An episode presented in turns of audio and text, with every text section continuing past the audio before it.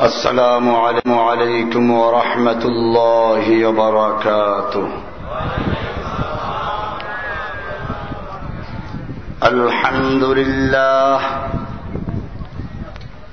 الحمد لله نحمده ونستعينه ونستغفره ونستهديه ونعوذ بالله. ونعوذ بالله من شرور أنفسنا ومن سيئات أعمالنا. من يهده الله فلا مضل له ومن يضلله فلا هادي له. ولن تجد له وليا مرشدا. وأشهد أن لا إله إلا الله وحده لا شريك له. لا ند له ولا ضد له ولا مثل له ولا مثيل له ولا شبه له ولم يكن له كفوا أحد. وأشهد أن محمدا عبده ورسوله الذي أرسله إلى كافة الناس بشيرا. الذي أرسله إلى كافة الناس بشيرا ونذيرا. وداعيا إلى الله بإذنه وسراجا منيرا. أما بعد فأعوذ بالله من الشيطان الرجيم. بسم الله الرحمن الرحيم. إن الدين عند الله الإسلام. وقال سبحانه وتعالى اليوم أكملت لكم دينكم وأتممت عليكم نعمتي ورضيت لكم الإسلام ديناً. وقال رسول الله صلى الله عليه وسلم من يرد الله به خيرا يفقهه في الدين. صدق الله تعالى وصدق رسوله النبي الأمي الكريم. ونحن على ذلك لمن الشاهدين والشاكرين والحمد لله رب العالمين.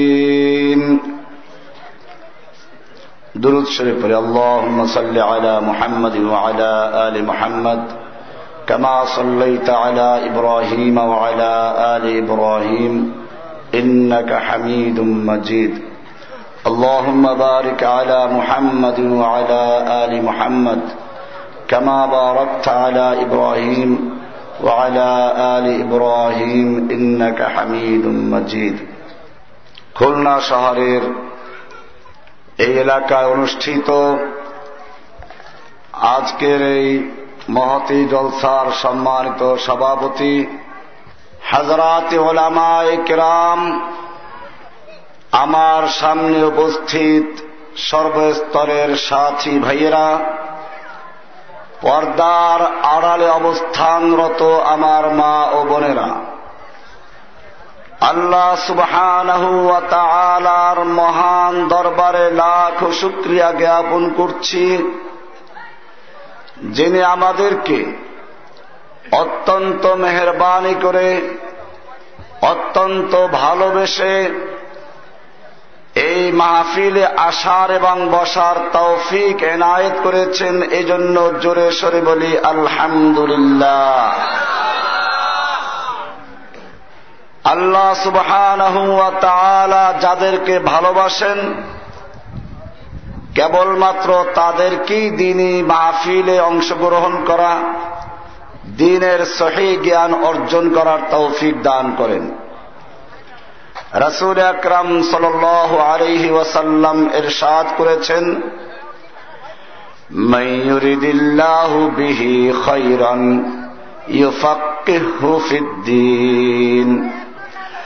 আল্লাহ রাব্বুল আলামিন যেই ব্যক্তির মঙ্গল কামনা করেন, যেই ব্যক্তির কল্যাণ কামনা করেন, আল্লাহ রাব্বুল আলমিন যেই ব্যক্তির ভালো চান সেই ব্যক্তিকে দিনের সঠিক জ্ঞান অর্জন করার তৌফিক দান করেন জয় বলুন সুহান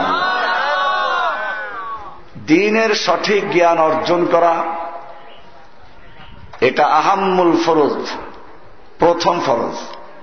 আজকে আমরা এমন একটা সময় অতিক্রম করছি, ইসলামের জন্য সবচেয়ে কঠিন একটা সময় আমরা অতিক্রম করছি। একদিকে সারা বিশ্বের যেদিকে তাকায় সেদিকে একটি মাত্র চিত্র, তা হল দুনিয়ার সমস্ত কাফের। আল কুফরু মিল্লাতুন ওয়াহিদা।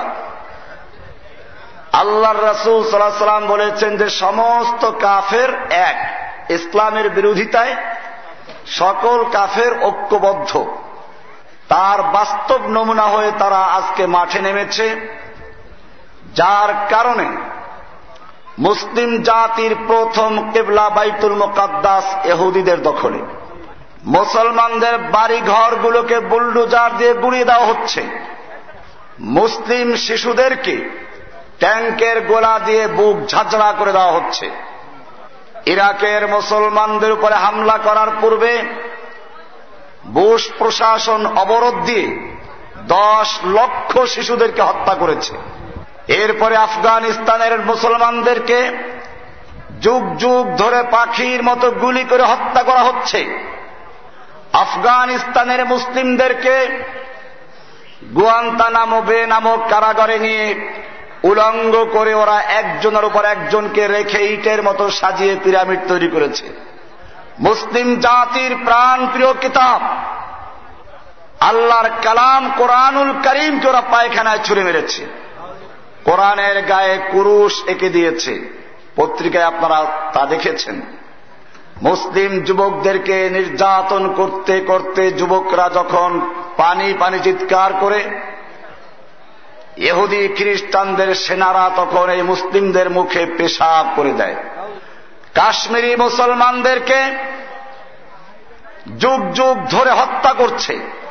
বামিয়ানে যখন আফগানিস্তানের মূর্তি ভাঙ্গা হল পুরা দুনিয়ার মিডিয়াগুলো তোলপাড় সৃষ্টি করল, মানবাধিকার লঙ্ঘন হয়েছে।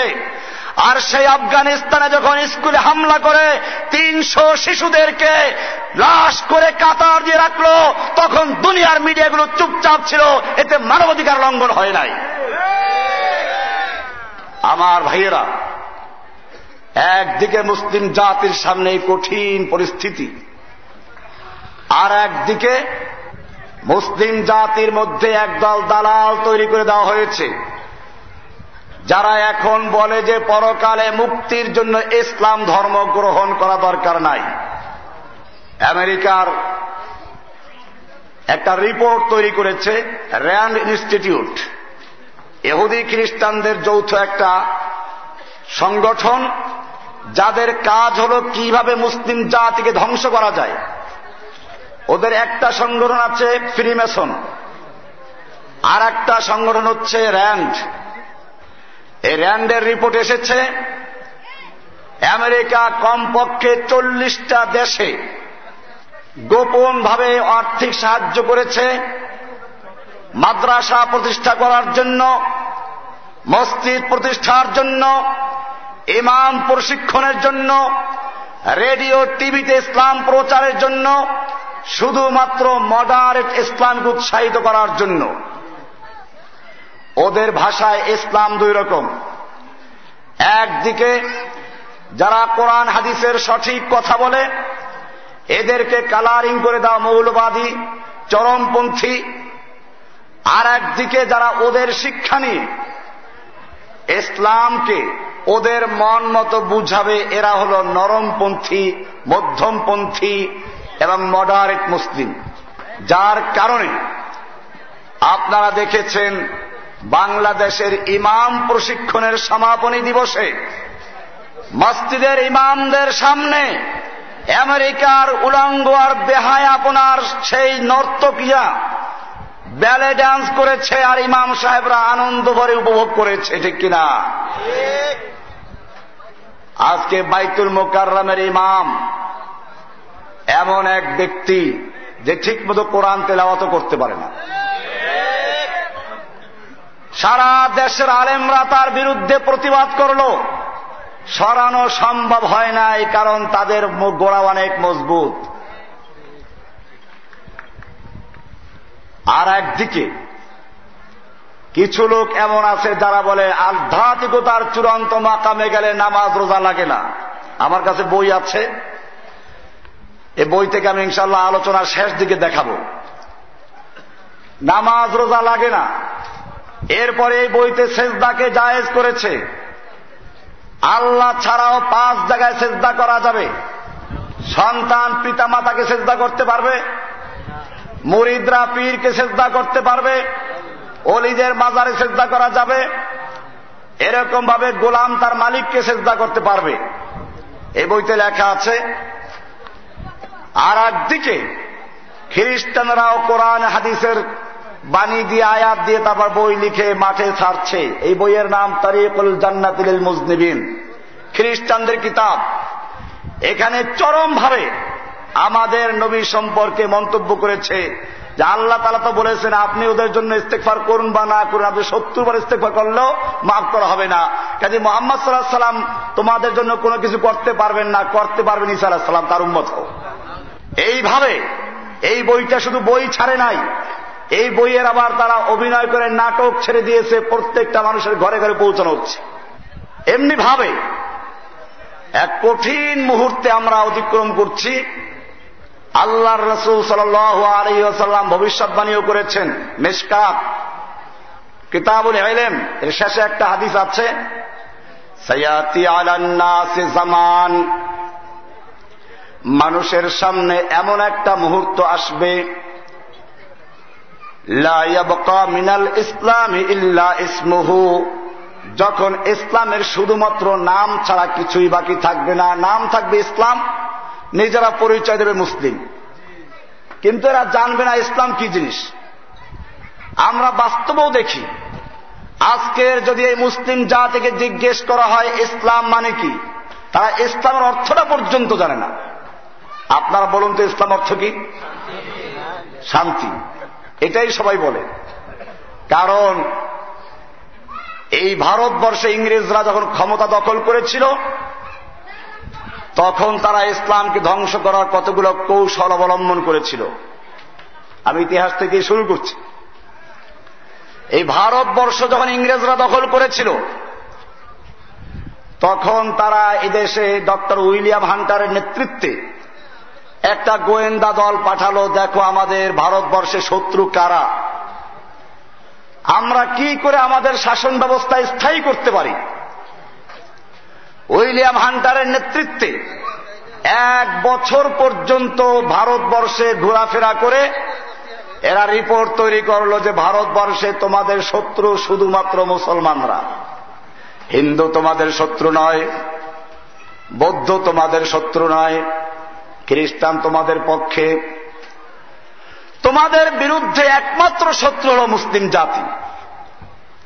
এই মুসলিম জাতি যতদিন পর্যন্ত ভারতে থাকবে অতদিন পর্যন্ত তোমাদের এই দেশে স্থায়ী দাবি করা ঠিক হবে না। তাহলে কি করতে হবে? তিনটা পরামর্শ দিল। এক নম্বর পরামর্শ হল মুসলিমদের ইমানি জজবা তৈরি করে যে কিতাবটা কোরআন শরীফ এটাকে পুড়িয়ে ফেলতে হবে। দুই নাম্বার কাজ হল এই কোরআন যে সকল মাদ্রাসা, মসজিদ থেকে প্রচার করা হয়, সেগুলো বন্ধ করতে হবে। তিন নাম্বার কাজ হল এই কোরআন যারা প্রচার করে, সে আলেমদেরকেও মেরে ফেলতে হবে। ইতিহাস যারা পড়েছেন, তারা জানেন, এরপরে ইংরেজরা এই তিন কাজ বাস্তবায়ন করার জন্য নকশা হাতে নিল। ডক্টর টামসন একজন ইংরেজ দার্শনিক এবং ঐতিহাসিক। তিনি লিখেছেন, এরপরে দিল্লি শাহী মসজিদের সামনে একদিনে তিন লক্ষ কোরআনুল করিমকে একত্র করে আগুনে পুড়িয়ে ছাই করে দেওয়া হয়েছে। এরপরে মসজিদ, মাদ্রাসাগুলো কিছু পুড়িয়ে দেওয়া হল। বড় বড় মসজিদগুলোকে ঘোড়ার আস্তাবল বানানো হল। এবং মসজিদ, মাদ্রাসার নামে ভারতবর্ষের যত জমি, প্রায় এক চতুর্থাংশ ছিল অক্ষ সম্পত্তি, তা বাতিল করে হিন্দুদেরকে জমিদারি দেওয়া হল।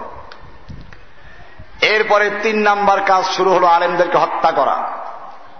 ডক্টর টামসন লেখেন, দিল্লির চাঁদনি চক থেকে খয়বর পর্যন্ত রাস্তার দুপাশে এমন কোন গাছ ছিল না যে গাছের প্রত্যেকটা ডালে ডালে এক একজন আলেমকে ফাঁসিতে ঝুলানো না হয়েছিল। ওলামা একরামদেরকে জীবন্ত অবস্থায় শুকুরের চামড়ার ভিতরে ঢুকিয়ে এরপরে দ্রুতগামী ঘোড়ার পায়ের সঙ্গে বেঁধে দিয়ে দৌড়ানো হয়েছে। ডক্টর টামসন লেখেন, আমি আমার তাবুতে গেলাম, দিল্লি শাহী মসজিদের পিছনে মানুষ পড়া গন্ধ পেলাম। গিয়ে দেখলাম চল্লিশ জন আলেমকে আগুনে পড়ানো হচ্ছে। আমার সামনে আরও চল্লিশ জন আলেমকে আনা হল। বলা হল, মৌলবীর দল হয়তো ইংরেজদের সামনে মাথা নত করবি, ইংরেজদের আনুগত্য করবি, ওদের পক্ষে কথা বলবি, নতুবা তোদেরকেও ভুনা করা হবে, পুড়িয়ে দেওয়া হবে, যেরকম এই চল্লিশ জনকে পোড়ানো হচ্ছে। ডক্টর টামসন লিখেছেন, আমার সৃষ্টিকর্তার কসম, ওই সমস্ত আলেমেরা ইংরেজদের আগুনে পুড়তে রাজি হলো মরতে রাজি হলো ইংরেজদের সামনে মাথা নত করতে রাজি হয় নাই তাদের মুখে কবিতা ছিল ডরতে নেহি দুনিয়া মে মুসলমানও কেসি সে डरते नहीं दुनिया में मुसलमानों किसी से जब दौलत ईमा मिली उनको नबी से قتل کرنا ہے تو کر لے، عاشق دلدار کو ہم شکایت جا کریں گے کاتب تقدیر کو۔ اس غرض سے جو تل میں گیا، وہ صبح و شام سلامت رہتی ہے۔ یہ جان تو آنی جانی ہے، اس جان کی کوئی پرواہ نہیں۔ سوچا ہے کفیل اب کچھ بھی ہو ہر حال میں اپنا حق لیں گے، عزت سے جینا ہے تو جی لیں گے یا جام شہادت پی لیں گے۔ یہ بات آیا ہے دنیا پر۔ یہ بات آیا ہے دشمن پر۔ ہم پھول بھی ہیں، تلوار بھی ہیں۔ یا بد میں جہاں میں کائیں گے یا خون میں نہا کر دم لیں گے۔ مرد مومن باطل سے ہرگز خوف کھا سکتا نہیں۔ سر کٹا سکتا ہے لیکن سر جھکا سکتا نہیں۔ نحن الذین بایعوا محمدا علی الجہاد ما بقینا ابدا۔ মুমিন বান্দারা আল্লাহর রাস্তায় গর্দান কাটাতে পারে কোন বাতিল শক্তির সামনে মাথা ঝুঁকাতে পারে না জোরে বলুন ইংরেজরা ওরা আমাদের হত্যা করল কোরআন পুড়িয়ে ফেলল মসজিদ মাদ্রাসা বন্ধ করল এতে কি ইসলাম শেষ হয়ে গেছে ইসলাম শেষ হয় নাই। বরং ওদের বিরুদ্ধে আরও দাবানলের মতো ভারতবর্ষ জুড়ে আন্দোলন শুরু হয়ে গেল। উইলিয়াম হান্টারদেরকে আবার ডাকা হল। তোমাদের পরামর্শ অনুযায়ী আলেমদের হত্যা করেছি। কোরআন শরীফ পুড়িয়ে ফেলেছি। মাদ্রাসা, মসজিদ বন্ধ করে দিয়েছি। এর পরেও কেন ইংরেজ বিরোধী আন্দোলন বন্ধ হচ্ছে না? তখন এই দালালেরা মাদ্রাসার ছোট ছোট হাফেজদেরকে নিয়ে ওদের সামনে পেশ করল, তোমরা যে কোরআন পুড়িয়েছ, কাগজের পোড়া কোরআন পুড়িয়েছ, তোমরা যে মাদ্রাসা মসজিদ বন্ধ করেছ, ইটের আর কাঠের মাদ্রাসা বন্ধ করেছ এই ছোট ছোট বাচ্চাদের বুকের ভিতরে তিরিশ পারা কোরআনুল করিম সংরক্ষিত রয়েছে। এই কোরআনকে তোমাদের পক্ষে কখনো ধ্বংস করা সম্ভব নয়। আল্লাহ তালা বলেছেন, ইউরিদুন আলিয়ুতফিউ নূরাল্লাহি বিআফওয়াহিহিম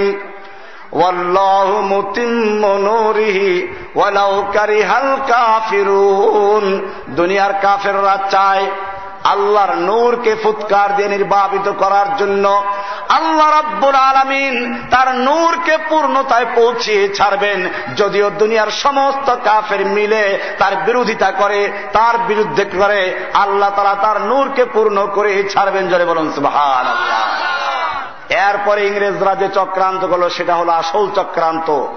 তারা বুঝতে পারলে এইভাবে ইসলাম ধ্বংস করা যাবে না। ইসলাম ধ্বংস করতে হলে মুসলিমদের মধ্যে আমাদের কিছু লোক ঢুকাতে হবে, আলেম তৈরি করতে হবে।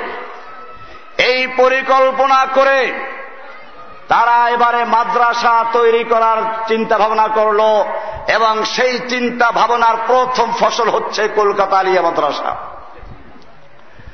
এই কলকাতা আলিয়া মাদ্রাসা ইংরেজরা তৈরি করে চিন্তা করল, নিয়ন্ত্রণ আমাদের হাতে রাখতে হবে। সেজন্য তারা প্রিন্সিপাল পদের জন্য এমন কিছু শর্ত দিল শিক্ষা এবং অভিজ্ঞতা সম্পর্কে, যা ওরা জানে মুসলিমদের মধ্যে বর্তমানেও নেই আরও অনেক বছরে হবেও না। যার কারণে কলকাতা আলিয়া মাদ্রাসার প্রিন্সিপাল একজন নয়, দুজন নয়, পরপর সাতাশ জন প্রিন্সিপাল ছিল খ্রিস্টান। এবং সিলেবাস তৈরি করতে দেওয়া হল একজন খ্রিস্টান আলেমকে, তার নাম ডক্টর ম্যাকলি। এই ম্যাকলি সাহেবরা যখন সিলেবাস তৈরি করেছেন, তারা ভালো করেই জানেন ইসলামের কোন কোন জায়গায় পরিবর্তন করলে মুসলিমদের ইমানের মূল শিকড় কেটে যাবে। এরপরে মুসলিম থাকবে, ইসলাম থাকবে না। সেই পরিকল্পনা করেই তারা ওই ইসলামের অর্থ করল শান্তি। এখন আমরা দেখি সেই ইংরেজ দেশ দ্বারা শিষ্য মঞ্চে দাঁড়িয়ে বলে, ইসলাম শান্তির ধর্ম, ঠিকই আছে শান্তির ধর্ম। ইসলাম প্রতিষ্ঠিত হলে শান্তি কায়েম হবে। এটা ঠিক। কিন্তু তাই বলে, ইসলাম শব্দের অর্থ শান্তি না। ইসলাম শব্দের অর্থ মাদ্রাসায় ভর্তি হলে কমি মাদ্রাসায় পড়ানো হয় মিজান মুন সাহেব। এই মুন সাহেব কিতাবের বাবে ফালের মাজদার তালাশ করলেই পাবেন, সেখানে লেখা আছে, আল ইসলাম মুসলমান সুদান অগারদান বাতাত। ইসলাম মানে হল এক আল্লাহর হুকুমের সামনে, এক আল্লাহর বিধানের সামনে, ব্যক্তি জীবনে, পারিবারিক জীবনে, সামাজিক জীবনে, রাষ্ট্র জীবনে, সব ক্ষেত্রে এক আল্লাহর বিধানের সামনে আত্মসমর্পণ করার নাম ইসলাম। ইসলাম অর্থ কি? আত্মসমর্পণ করা। কার সামনে? না, কোনো খাজা বাবার সামনে? গাজা বাবার সামনে? ল্যাংটা বাবার সামনে? কোন পীর বাবার সামনে? আত্মসমর্পণ করবে কার সামনে? না, কোন শাসকের তৈরি করা মানব রচিত বিধানের সামনে? ইব্রাহিম আলাইহ সালাতামকে আল্লাহ তারা বললেন, কোরআনে আসছে আল্লাহ রাব্বুল আলমিন ইব্রাহিম আলাইহ সালাতামকে বললেন, আসলিম সুরায় বাকারার একশো একত্রিশ নম্বর আয়াত। ইব্রাহিম আলাহাম বুঝতে পেরেছেন, আসলিম মানে শান্তিতে ঘুমাও তা নয়। সঙ্গে সঙ্গে উত্তর দিলেন আমি গোটা জগৎ সমূহের রব, আসমান জমিনের রব, চন্দ্র সূর্যের রব, গোটা বিশ্বের রব, যিনি আল্লাহ সুবহান হুয়া তার কাছে আত্মসমর্পণ করলাম। যদি বলুন সুবহান আল্লাহ ইসলাম মানে কি? ইসলাম মানে আত্মসমর্পণ করা। কার সামনে? একজন লোক যখন এরকম আল্লাহর হুকুমের সামনে আত্মসমর্পণ করে, তার নাম হয় মুসলিম। তার নাম কি?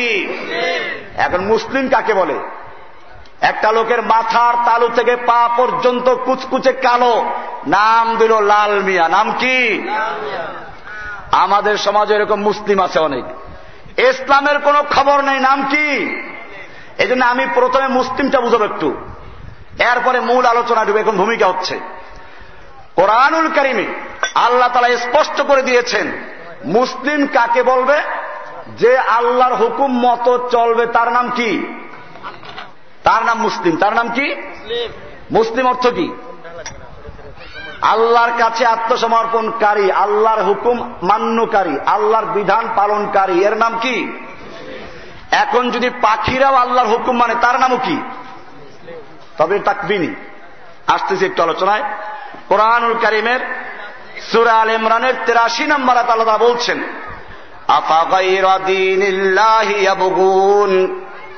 মানুষেরা কি আল্লাহর বিধান বাদ দিয়ে অন্য বিধান তালাশ করছে শান্তির জন্য? শান্তি প্রতিষ্ঠার জন্য, মুক্তির জন্য কল্যাণ প্রতিষ্ঠার জন্য কি মানুষেরা আল্লাহর বিধান বাদ দিয়ে অন্য কোন বিধান তালাশ করছে? ওয়ালাহু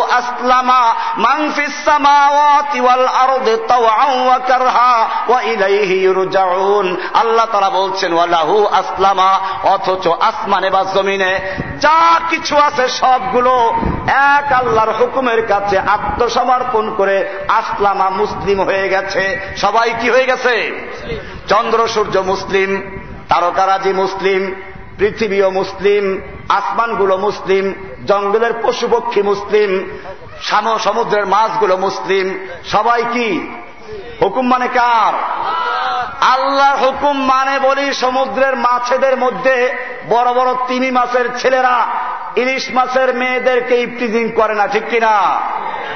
আল্লাহর হুকুম মানে বলি জঙ্গলের বাঘ, ভল্লুকের ছেলেরা সুন্দরী হরিণের মেয়েদেরকে ইফটিজিং করে না, হুকুম মানে কার? পাহাড় পর্বত হুকুম মানে কার? আল্লাহ তারা বলছেন ওয়ালাহু আসলামা আরদে, আসমানে বা জমিনে যা কিছু আছে সবগুলো এক আল্লাহর হুকুমের কাছে আত্মসমর্পণ করেছে। হুকুম মানে কার? চন্দ্র সূর্য হুকুম মানে কার? স্পষ্ট করেন আয়াত আছে সুরাই আসিনের আয়াত। আল্লাহ তারা বলছেন ওয়াশামসু তাজরিলি মুস্তাকাররিল্লাহা যালিকা তাকদীরুল আজিজিল আলিম। সূর্য পৃথিবীর চেয়ে বড় না ছোট? কত গুণ বড়? তেরো লক্ষ গুণ বড়। কত গুণ বড়? বিজ্ঞানীরা বলেছেন আমি মাপি নাই। তেরো লক্ষ গুণ বড়। এই তেরো লক্ষ গুণ বড় পৃথিবীকে নিয়ন্ত্রণ করার জন্য শক্তির প্রয়োজন আছে কিনা?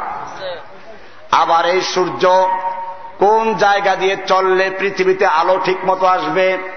বিজ্ঞানীরা বলেছেন সূর্য এখন যে রাস্তা দিয়ে চলে এর চেয়ে যদি একটু উপর দিয়ে যেত পৃথিবী ঠান্ডায় বরফ হয়ে যেত প্রাণী বসবাস করতে পারত না। এর চেয়ে সামান্য নিচে যদি আসত, তাহলে পৃথিবী জলে পড়ে সারখার হয়ে যেত। প্রাণী বসবাস করতে পারত না। আজকের এই মোড়ে মাহফিল হতে পারত না। আল্লাহ সুবহান বলছেন, এই সূর্যকে নিয়ন্ত্রণ করার জন্য এবং সুনির্দিষ্ট রাস্তা বাতানোর জন্য একজন জ্ঞানীর দরকার। আল্লাহ বলছেন, এ মহাবিজ্ঞানী, মহাশক্তিশালী, এক জবরদস্ত শক্তিশালীর পক্ষ থেকে সূর্যের জন্য রাস্তা নির্ধারণ করা আছে। সূর্য সেই রাস্তা মেনে চলে কিনা? আল্লাহ বলছেন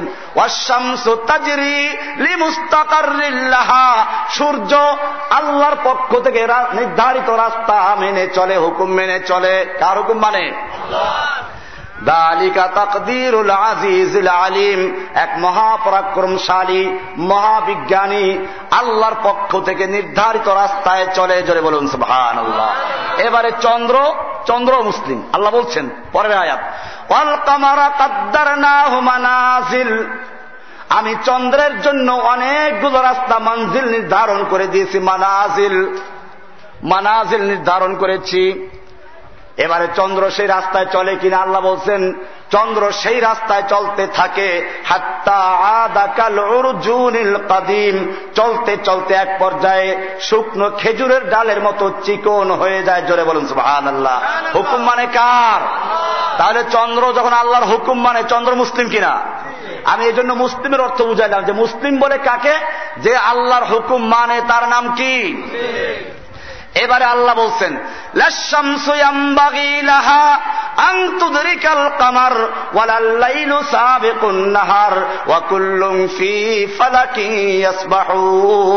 তোমাদের রাস্তায় তো ট্রাফিক পুলিশ আছে সিগন্যাল বাতি আছে। এরপরেও একটা গাড়ি আর একটা গায়ে গিয়ে পড়ে। অ্যাক্সিডেন্ট ঘটে, দুর্ঘটনা ঘটে। আল্লাহ কামার। সূর্যের ক্ষমতা নাই, চন্দ্রের গায়ে গিয়ে ধাক্কা মারা, চন্দ্রকে ধরা। নাহার, এবং রাতের ক্ষমতা নাই, দিনকে অতিক্রম করার। ওয়াকুল্লুম ফি ফালাকি চন্দ্র, সূর্য, গ্রহ, নক্ষত্র, সবগুলো এক আল্লাহর হুকুম মেনে, এক আল্লাহর হুকুমের কাছে আত্মসমর্পণ করে এক আল্লাহর হুকুমের আনুগত্য করে নিজ নিজ রাস্তায়, নিজ নিজ কক্ষপথে চলে। জোরে বলুন সুহান আল্লাহ হুকুম মানে কার? এবারে আল্লাহর হুকুম যারা মানে তাদেরকে বলে মুসলিম। চন্দ্র, সূর্য মুসলিম কিনা? পাহাড়, পর্বত হুকুম মানে কার? মুসলিম কিনা? গাছ গাছালি হুকুম মানে কার? সমুদ্র হুকুম মানে কার? আল্লাহ রাব্বুল আলমিন বলছেন, খালি হুকুম মানে তা না। এবার এরা তাসবিও পরে আল্লাহ কার তাসবি পরে আল্লাহ বলছেন, সুরায় বনি ইসরাইলের চৌচল্লিশ নম্বর বলছেন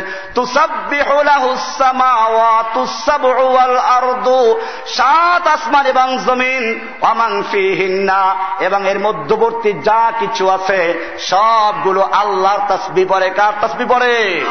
চন্দ্র, সূর্য তাসবি পরে কার? গাছগাছালি তাসবি পরে কার? সমুদ্রের মাছগুলো তাসবি পরে কার? পাথরগুলো তাসবি পরে কার? আল্লাহ রাব্বুল আলামিন বলছেন, ওয়া ইমিং শাইইন ইল্লা এমন কোন বস্তু নাই, এমন কোন জিনিস নাই যে আল্লাহ তাসবি পড়ে না। আমরা তো বুঝি না।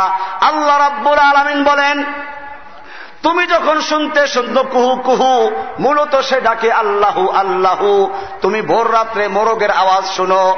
কুকুরাতুর, আসলে সে বলে, সুব্বহন কুদ্দুসুন। আল্লাহ তারা বলছেন ইল্লা ইউসাব্বিহু বিহামদিহি। এমন কোন বস্তু নেই, এমন কোন জিনিস নাই যে আল্লাহর হুকুম, আল্লাহ তসবি পড়ে না। ওয়ালাকিন লা তাফকাহুনা তাসবিহাহুম। কিন্তু তোমরা ওদের তাসবি বুঝো না। ওদের তাসবি তোমরা বুঝো না। সকলে তাসবি করে কার? তাহলে বোঝা গেল সবাই যখন আল্লাহর হুকুম মানে সবাই আল্লাহর হুকুম মেনে মুসলিম হয়ে গেছে কিনা? এটাই আল্লাহ তারা বলেছেন আল্লাহু আসলামা আসমানে বা জমিনে যা কিছু আছে সবগুলো আল্লাহর হুকুম মেনে আল্লাহর কাছে আত্মসমর্পণ করে সব মুসলিম হয়ে গেছে। কি হয়ে গেছে? এবারে মানুষের মধ্যেও কিছু অংশ মুসলিম আছে। যেমন মনে করুন চক্ষু। আল্লাহ তারা চক্ষুকে সৃষ্টি করে বলেছেন যে তুমি কেবল দেখবা। ও যা দেখতে চায় তা দেখবা, ভালো দেখতে চায় দেখবা, খারাপ দেখতে চায় দেখবা, এমনকি পরের মেয়ের দিকে তাকায় তাও দেখবা। চক্ষু দেখে কিনা হুকুম মানে কার? তাহলে চক্ষু মুসলিম। আল্লাহ রব্বুর আলমিন কানকে সৃষ্টি করেছেন তুই শুনবি। ও যা শুনতে চায় তাই শুনবি, মিথ্যা শুনতে চায় শুনবি, অপবাদ শুনতে চায় শুনবি গিবাদ শেখায় শুনতে চায় শুনবি, সবগুলো শুনতে থাকবি, আল্লাহর হুকুম মেনে কান এগুলো শুনে কিনা? এই জন্য কান মুসলিম। এবারে আল্লাহ রাব্বুল আলমিন বলছেন, যদি আমি ইচ্ছে করতাম তাহলে তোমাদেরকেও বাধ্য করতে পারতাম। মানুষকে বাধ্য করতে পারতেন কিনা? আল্লাহ যদি এমন সিস্টেম করতেন যে যদি কোনো ব্যক্তি এশার নামাজ না পড়ে ঘুমিয়ে যায় তাহলে তার পিঠের হাড্ডিগুলো তক্তা হয়ে যাবে আর বাঁকা হবে না। তাহলে একজনও কি বেনামাজি খুঁজে পাওয়া যেত? ফজরের সালাত আদায় না করলে হাত পাগুলো সোজা হয়ে থাকবে আর বাঁকা করতে পারবে না। এরকম সিস্টেম করলে কোনো বেনামাজি খুঁজে পাওয়া যেত? আল্লাহ তালা বলছেন আল্লাহু আল্লাহ রব্বুর আলমিন যদি ইচ্ছে করতেন তাহলে তোমাদেরকে সকলকে আল্লাহ তারা তার হুকুম পালন করতে বাধ্য করতে পারতেন, হেদায়ত দিতে পারতেন, ঠিক কিনা? দেয় নাই কেন? এটা একটা গুরুত্বপূর্ণ বিষয়। আল্লাহ বাধ্য করলেন না কেন? আল্লাহ রব্বুল আলমিন কোরআনুল করিমের সাদ করেছেন আদম। আমি বানি আদমকে সবচেয়ে সম্মানিত মাখলুক করে সৃষ্টি করেছি। এই সম্মানিত মাখলুককে বাধ্য করলে তার সম্মান থাকে না, ঠিক কিনা? সম্মানিত কোন দিক থেকে? এটা একটু আলোচনা করে মূল আলোচনা আসবে ইনশাল্লাহ সম্মানিত কোন দিক থেকে? যদি বলেন দৌড়ের প্রতিযোগিতায়, তো মানুষের চেয়ে চিতাবাঘ অনেক বেশি দৌড় হইতে পারে, ঠিক কিনা? মানুষ যদি জোরে দৌড় দেয়, সর্বোচ্চ ঘন্টায় দৌড়াইতে পারে কত? বিশ, পঁচিশ, তিরিশ কিলোমিটার? আর চিতাবাগ জোরে দৌড় দিলে ঘন্টায় দৌড় হইতে পারে একশো কিলোমিটার। তাহলে দৌড়ের প্রতিযোগিতা যদি শ্রেষ্ঠত্ব প্রমাণিত হতো, তাহলে মানুষের চেয়ে চিতাবাগ শ্রেষ্ঠ তো বেশি, ঠিক কিনা? যদি বলো, উড়াল দেওয়ার প্রতিযোগিতায় মানুষেরা উড়াল জানে না, পাখিরা উড়তে জানে, পাখিদের শ্রেষ্ঠ হওয়ার কথা।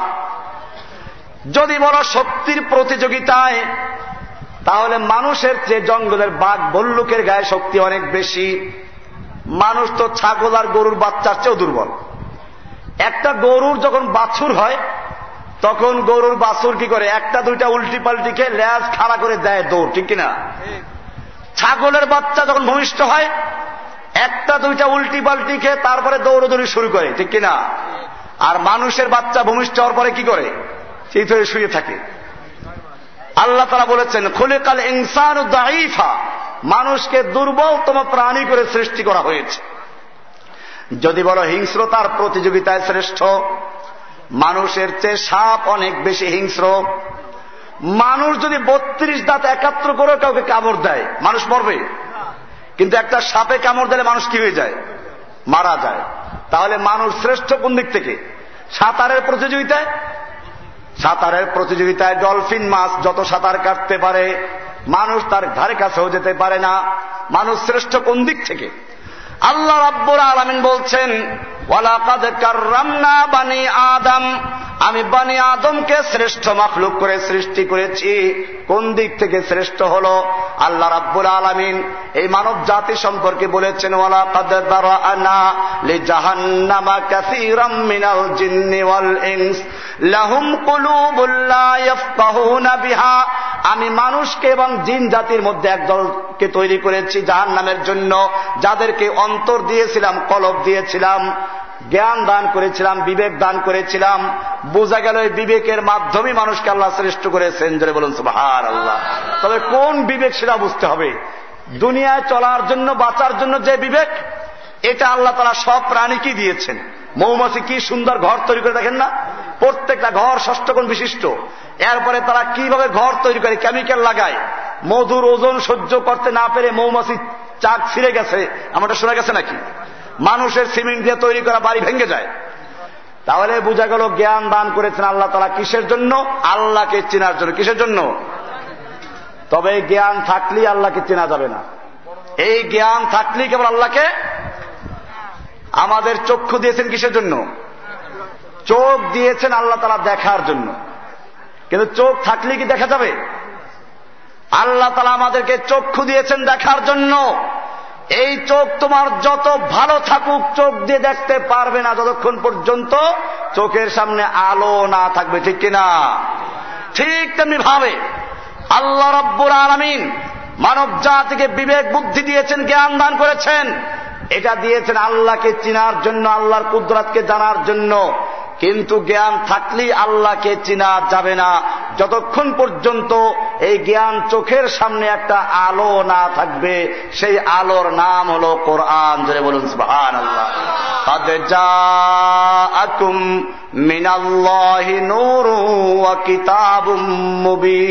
তোমাদের কাছে আল্লাহর পক্ষ থেকে নূর আগমন করেছে, আলো আগমন করেছে। এই কোরআন হচ্ছে আলো। কোরআন কি? এই কোরআন যদি তোমার চোখের সামনে থাকে, তাহলে তুমি কোরআন দিয়ে শান্তি প্রতিষ্ঠিত করতে পারবে। দুনিয়া আলোকিত হবে, কোরআন বলছে। আল্লাহ তারা বলছেন, কোরআন কেন নাজিল করলেন? আল্লাহ তারা বলছেন, কিতাবুন আংসালনাহু ইলাইকা হে নবী, আপনার প্রতি এই কিতাবকে নাজিল করা হয়েছে, নূর দান করেছি, আলো দান করেছি। কেন? লেতুখরে নূর। যাতে করে আপনি এই কিতাবের মাধ্যমে, এই আলোর মাধ্যমে মানুষকে অন্ধকারের থেকে আলোর দিশা দিতে পারেন। ধরে বলুন ভার আল্লাহ এবারে অন্ধকার কি জিনিস? অন্ধকার পত্রিকা খুললে আমরা দেখি, একটা যুবতী মেয়ের চেহারা এসিড মেরেছে, ধর্ষণ করেছে ভাইকে গাছের সঙ্গে বেঁধে রেখে তারপরে পালা ক্রমে তার সামনে বোনকে ধ্বংস, ধর্ষণ করা হচ্ছে। বাপকে বন্দি করে তার সামনে বোনকে ধর্ষণ করা হচ্ছে। এগুলোর নাম হচ্ছে অন্ধকার। অন্ধকার চুরি, অন্ধকার সুদ, ঘুষ, অন্ধকার ডাকাতি, অন্ধকার খুনাখুনি। আল্লাহ রাব্বুল আলমিন এই সবগুলোর থেকে বের করে আনার জন্য যে আলো দান করেছেন, সে আলোর নাম কি? কোরআন বলছে, এক একটা আমরা একটু ইঙ্গিত দিয়ে যাচ্ছি, পর্দার বিধান, এই ইফটিজিং বন্ধ করা। আজকে সব জায়গায় বড় বড় সাইনবোর্ড লাগানো আছে ইফটিজিংকে না বলুন। ইফটিজিং বন্ধ করার জন্য তুমি যত আইন করো, মিছিল করো, মিটিং করো, তোমার কোন আইন কাজে লাগবে না। আল্লাহর আইন যতক্ষণ বাস্তবায়ন করা না হবে, অতক্ষণ বন্ধ করা যাবে। আল্লাহ তারা বলছেন, ইয়া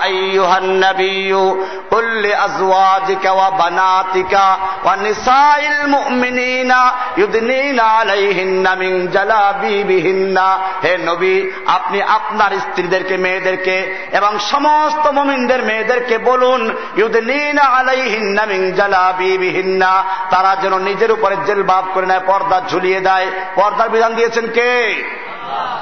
আল্লাহ রাব্বুল আলম বলছেন যদি পর্দার বিধানকে বাস্তবায়ন করতে পারো, তাহলে আর কেউ নারীদেরকে উত্তক্ত করবে না, ইফটিজিং করবে না, কেউ সিট মারবে না, সব বন্ধ হয়ে যাবে। পর্দার বিধান দিয়েছেন কে? পর্দার হুকুম দিয়েছেন কে? এখন যদি পর্দার হুকুমকে বাতিল করে তারপর ইফটিজিং বন্ধ করতে চায়, বন্ধ হবে না আরও পারবে আমাদের আদালত থেকে বলে দিল যে পর্দার জন্য কাউকে বাধ্য করা যাবে না। ও আমার ভাইয়েরা, সেজন্য মুসলিম কাকে বলে আগে পরিষ্কার করে নিয়েছি। আল্লাহর হুকুম হচ্ছে পর্দার বিধান পালন করতে হবে।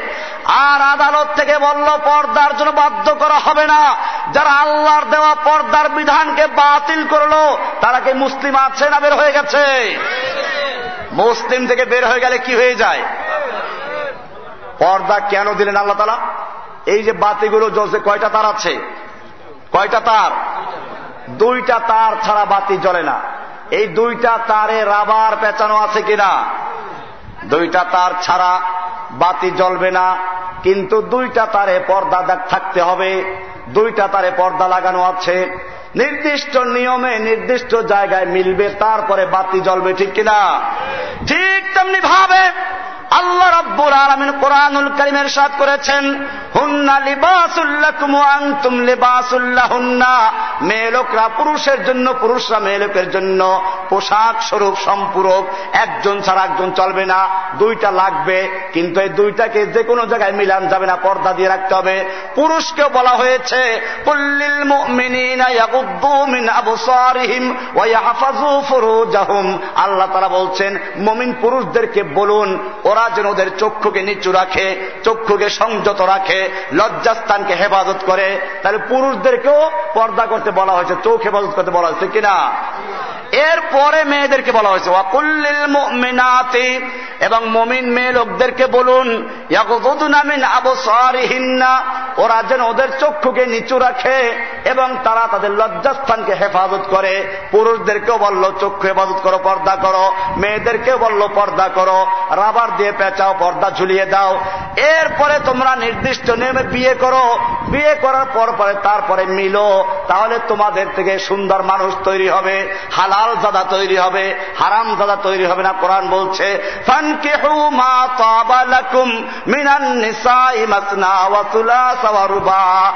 যুবকেরা, তোমাদের যখন প্রয়োজন হয় তখন বিয়ে করে নাও, একটা না হলে দুইটা করো, দুইটা না হলে তিনটা করো, তিনটা না হলে চারটা পর্যন্ত বিয়ে করতে পারো। হুকুম দিয়েছেন কে? বোঝা গেল পর্দার হুকুম দেওয়ার পরে বিয়ে করতে বলেছেন। মেয়েদেরই লাভ ছিল বেশি। একজন লোক একজন লোক পিপাসায় ছটফট করছে। পানি পানি চিৎকার করছে, পানি নাই। বাজারে গিয়ে দেখল একজন লোক ডাব বিক্রি করে। কয়, ডাব কত পঞ্চাশ টাকা। এখন পঞ্চাশ টাকা দিয়ে হলেও সে ডাব কিনবে কিনা? কারণ তার পিপাসা আছে, নিবারণ করতেই হবে। কিছু দূর গিয়ে দেখল যে আর একজন লোক ডাব নিয়ে বসে আছে। ওর ডাব কেউ কিনে না। শেষ পর্যন্ত বলো যে, ফ্রি খাও। খাইলো আরও দুইটা ফ্রি। পিপাসার যা ছিল তাও শেষ। এরপরে কিছু দূর গিয়ে দেখে যে আর একজন ডাবওয়ালা বসে আছে। সে বলে, ভাই ডাবও খাও, সাথে দুই টাকা তোমাদের পুরস্কার দেওয়া হবে। ব্যাপার কি? ডাব অনেক দূর থেকে এনেছি, বিক্রি হয় নাই। ফেরত নিতে গেলে আমার পাঁচ হাজার টাকা খরচা হবে। তার চেয়ে দুই টাকা করে দিলে আমার এক হাজার খরচা হবে, অনেক টাকা বাঁচবে। ঠিক তেমনি ভাবে আল্লাহ সুবহান ছেলেদের মধ্যে যৌবন দান করেছেন, যৌবনের তৃষ্ণা দান করেছেন। এই সময় যদি মেয়েরা পর্দা করে, ছেলেরা ওদেরকে নাগালের ভিতরে না পায়, তাহলে তারা ওই তৃষ্ণার্ত ব্যক্তির মতো পয়সা দিয়ে কিনতে বাধ্য, ঠিক কিনা? এরপরে ফ্রি যখন পায়, ফ্রি খায়। তারপরে তখন তাদেরকে দিলেও, ফ্রি দিলেও নেয় না। যে, মেয়েও দাও, পয়সাও দাও ঠিক কিনা? কারণ ইফটিজিং করে, রাস্তাঘাটে মিলে, এর চাহিদা শেষ হয়ে গেছে, তৃষ্ণা মিটে গেছে। ওই যে কাহিনী আছে না, এক লোক নতুন বাড়ি করেছে, নতুন বাড়ি করে নতুন বাড়িতে কলা গাছ লাগাইলো, সাগর কলা হলো। বড় বড় সাগর কলা হলো, বাজারে বিক্রি করতে নিয়ে গেল। চিন্তা করল মানুষের খেতে কষ্ট হবে এই জন্য ছোলাটা ফেলে দিই। ছোলা ফেলে দিয়ে বাস স্ট্যান্ডে নিয়ে গেল। ঢাকার লোকেরা ছোট ছোট কলা কিনে সব চলে গেল। ওর নতুন বাড়ির বড় কলার কাছেও কেউ আসে না। লোকটা চিৎকার মেরে বলল, ভাইরা, তোমাদের কি হলো? আমার নতুন বাড়ির মিষ্টি কলা কেন খরিদ করছ না? লোকেরা বলল, দেখো, তোমার কলায় ছোলা নাই, সেজন্য ওরা কিনবো না। কারে সর্বনাশ, ছোলা তো ফেলে দিয়েছিলাম। তোমাদের সুবিধার জন্য তোমাদের খেতে কষ্ট না হয়। লোকেরা বলল, তোমার এই কলায় ছোলা না থাকার কারণে এতে মশা পড়েছে, মাছি পড়েছে, ধুলাবালু ছড়িয়েছে, রোগ জীবাণু পড়েছে। এই কলা খেলে আমাদের পেট খারাপ হবে। তবে কলা খেতে পারি। যদি তুমি কলা ফ্রি দাও এবং তার সঙ্গে সঙ্গে কলা খেলে যে পেট খারাপ হবে, তার ঔষধের টাকা অগ্রিম দিতে পারো, তাহলে খেতে পারি। ঠিক তেমনি ভাবে আল্লাহ সুবাহ মেয়েদেরকে পর্দার বিধান দিয়েছিলেন। এই পর্দার বিধানকে যখন বাতিল করা হল মেয়ে লোকেরা এবারে রাস্তায় চুল খোলা দিয়ে এরপরে হাই হিলের জুতা পরে খ্রিস্টান স্কুলের লেবাস পরে নিচে পর্দা খালি, রিক্সায় বসতে উপর থেকে খুলে যায়, এইরকম পোশাক পরে এরপরে যখন রাস্তায় নামলো, ছেলেরা তখন নিজেদের যৌবনকে আর ধরে রাখতে পারে না। তখন ইফটিজিং করে, শীষ দেয়, এসিড মারে, এইভাবে সমাজকে ধ্বংস করা হচ্ছে, ঠিক কিনা? এরপরে মেয়ে লোকদেরকে বলে, বিয়ে করো বিয়ে করব না, তোমার মেয়ে বিয়ে করলে আমাদের সমস্যা হতে পারে। এই বিপদে পড়তে পারি সেই জন্য বিদেশ যাওয়ার টাকা দিতে হবে। এইরকম যৌতুক প্রথা চালু হয়ে গেছে, ঠিক কিনা? আমার ভাইয়েরা আমার ভাইয়েরা, আল্লাহ সুবহান আমাদের সকলকে এই কোরআনুল কারিমের বিধান দিয়েছিলেন কোরআন মানার জন্য। এখন যে কোরআন কেউ না মানে তাকে মুসলিম বলা যাবে? আসুন, আরও সামনে আসুন। আল্লাহ সুবহান সুদকে হারাম করেছেন। সুদ ইসলামে হালাল না হারাম? আল্লাহ সুবহান কোরআনে বলেছেন আল্লাহ রাব্বুল আলমিন ব্যবসাকে হালাল করেছেন, সুদকে করেছেন হারাম। সুরা বাকারার দুইশো পঁচাত্তর নম্বর আয়াত থেকে শুরু করে দুইশো উনআশি নম্বর আয়াত পর্যন্ত এই সুদ সম্পর্কে বিস্তারিত আলোচনা আছে। শেষের আয়াত আমি বলছি। আল্লাহ তারা বলছেন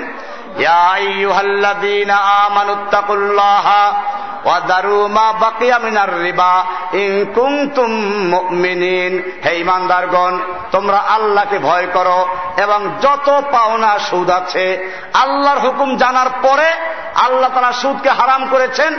এটা জানার পরে তোমাদের যত পাওনা সুদ আছে, সমস্ত সুদগুলো বর্জন করো। হুকুমটা দিয়েছেন কে? এরপরে আল্লাহ বলছেন, ফাইল্লাম তাফালু যদি সুদ বর্জন করতে না পারো তাহলে তোমরা আল্লাহ এবং আল্লাহ রসুলের সঙ্গে যুদ্ধের এলান করে দাও।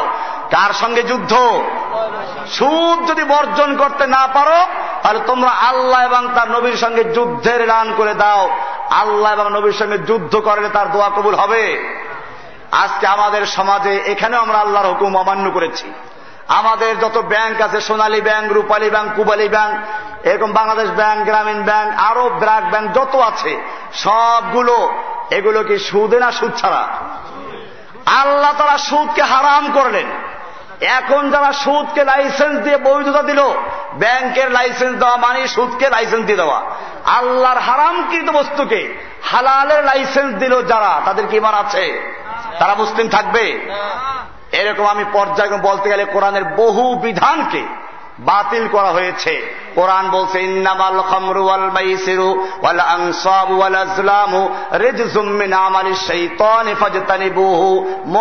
হালাল না হারাম। আল্লাহ রাব্বুল আলামিন বলেন, নিশ্চয় মদ, জুয়া, মূর্তি, লটারি, এই সবগুলো শয়তানের কাজ। কার কাজ? মদ হারাম করেছেন কে? আল্লাহ। আমার দেশে যদি মদের লাইসেন্স থাকে, তাহলে হারাম না। মদের সরকারি কারখানা আছে ফাইভ স্টারে মদ বৈধ, এরকম আরও কিছু বিদেশি এম্বাসিতে মদ বৈধ, সেখানে হালা, হারাম না। এদের জন্য লাইসেন্স দেওয়া আছে। লাইসেন্স থাকলে কি? আল্লাহ বলছেন, ইন্নামাল খমরু নিশ্চয় মদ অল মাইসির উজ্জুয়া অল আংসাবু এবং মূর্তি। মূর্তি হারাম করেছেন কে? আমার দেশে রাস্তার মোড়ে মোড়ে মূর্তি, স্কুলের সামনে মূর্তি এমনকি কলা গাছ দিয়ে মূর্তি তৈরি করে মূর্তির সামনে নগ্নবায় হেঁটে যায়, এরপরে নীরবে দাঁড়ায়, এরপরে ফুলের তোড়া দেয়। ও আমার জাতি, আল্লাহ রব্বুল আলমিন কোরআনুল করিমে স্পষ্ট বলেছেন, ইন্নামাল খমরু ওয়াল মাইসিরু ওয়াল আংসাবু নিশ্চয় মদ, জুয়া, মূর্তি, লটারি লটারি বিশেষ প্রকার লটারি, সব লটারি না, লটারি হারাম করেছেন কে? আল্লাহ হারাম করেছেন। এখন যারা মূর্তি তৈরি করল, তারা কি মুসলিম আসানা বের হয়ে গেছে? এই জন্য মুসলিম কাকে বলে বুঝাচ্ছিলাম? মুসলিম কাকে বলে? মুসলিম বলে আল্লাহর হুকুমের কাছে যে আত্মসমর্পণ করে, আল্লাহর হুকুম মেনে নেয়। তার নাম কি? আর যদি আল্লাহর হুকুমকে বাতিল করে বিকল্প আইন তৈরি করে মুসলিম থাকবে? আল্লাহ রব্বুর আলমিন বললেন, সম্পত্তির বন্টনের ব্যাপারে আল্লাহ বলছেন সুরাই নেসার এগারো নম্বর আয়াতে ইউসিকুমুল্লাহুফি আউলাদিকুম লিদ্দাকারি মিসলু হাজ্জিল উংসায়াইন আল্লাহ তারা তোমাদেরকে তোমাদের সন্তানদের ব্যাপারে ওসিয়াত করছেন, তোমাদেরকে হুকুম দিচ্ছেন, একজন পুরুষ সন্তান, দুইজন নারীর সমান সম্পত্তি পাবে। আইনটা দিয়েছেন কে? আমার দেশে তা বাতিল করা হয়েছে কিনা? বাতিল করা হলো। আল্লাহর আইন বাতিল করলে মুসলিম থাকে? এইরকম ভাবে হুদুদের ক্ষেত্রে আল্লাহর শাস্তির বিধান আছে কতগুলো? আল্লাহ তারা বলছেন তোমার সমাজে যারা ধর্ষণ করে নারীদেরকে তাদের শাস্তি শোনো।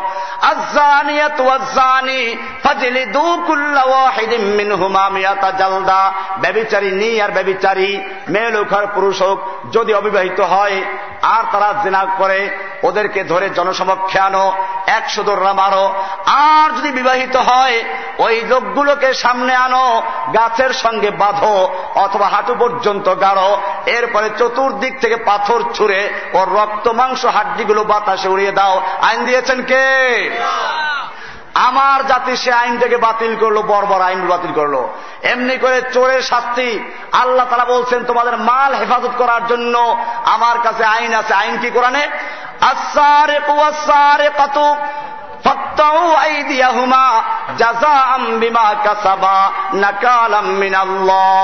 চোর চাই পুরুষ হোক, চাই নারী হোক, যদি চুরি করে হাত কেটে ফেলো, আইন দিয়েছেন কে? এই আইন যদি এখানে বাস্তবায়ন করা হতো, আমার দেশে চোর আর খুঁজে পাওয়া যেত? এই আইন বাতিল করা অধিকার কারণ নাই। আল্লাহর নবী যখন মক্কা বিজয় করলেন, মক্কা বিজয়ের তিন দিনের মাথায় মক্কায় একটা চুরির ঘটনা ঘটল। চুরি করল কে?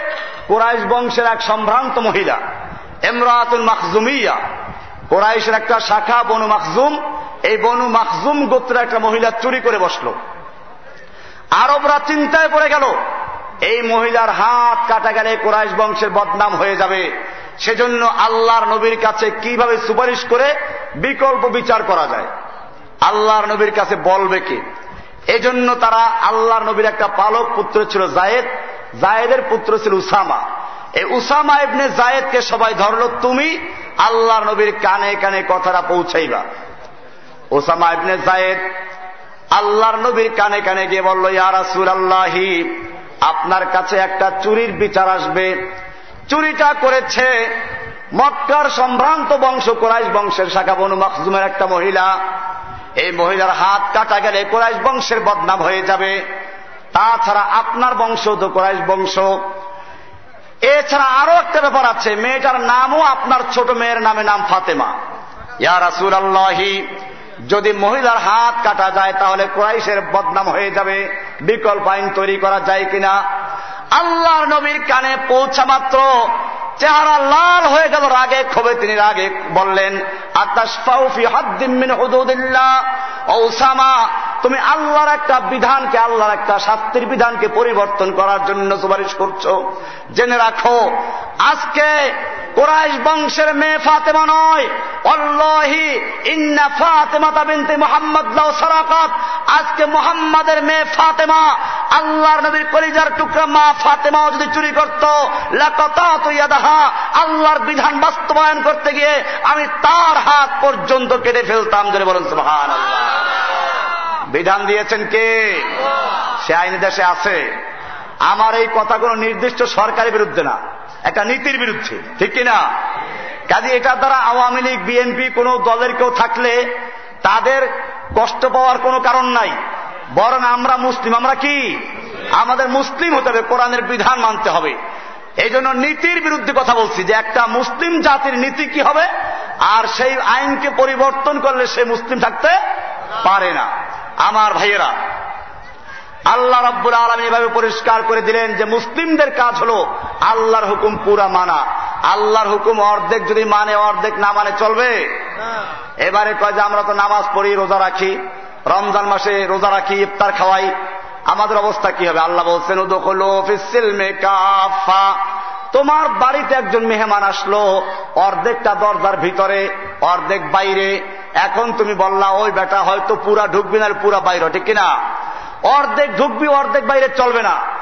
তোমার মেহমান যেমন ঘরের অর্ধেক ভিতরে থাকলে, অর্ধেক বাইরে থাকলে তুমি বরদাস্ত করতে পারো না। আল্লাহ রাব্বুল আলমিন বলছেন হে ইমানদারগণ তোমরা ইসলামে পরিপূর্ণভাবে প্রবেশ করো। অর্ধেক প্রবেশ করলে চলবে না, পরিপূর্ণ প্রবেশ করতে হবে, ঠিক কিনা? শয়তান আল্লাহর হুকুম কয়টা মান্য করেছিল? আমার দেশের লোকেরা মনে করে শয়তান বোধ আল্লাহ বিশ্বাস করে না এই জন্য কাফের। এই ঠিক নাকি? আমার জাতি মনে করে মক্কার কুফার আল্লাহ বিশ্বাস করত না। মক্কার কুফারদের মধ্যে আল্লাহ বিশ্বাস করত না, এরা ছিল খুবই কম। বেশিরভাগ লোকের আল্লাহ বিশ্বাস করত, বিশেষ করে আবু জাহেদ আবুল হাবুল আল্লাহ বিশ্বাস করত। আমি কোরআনুল কারিমের আমার একটা বইতে লিখেছি। আল্লাহ সুবহান তারা বলছেন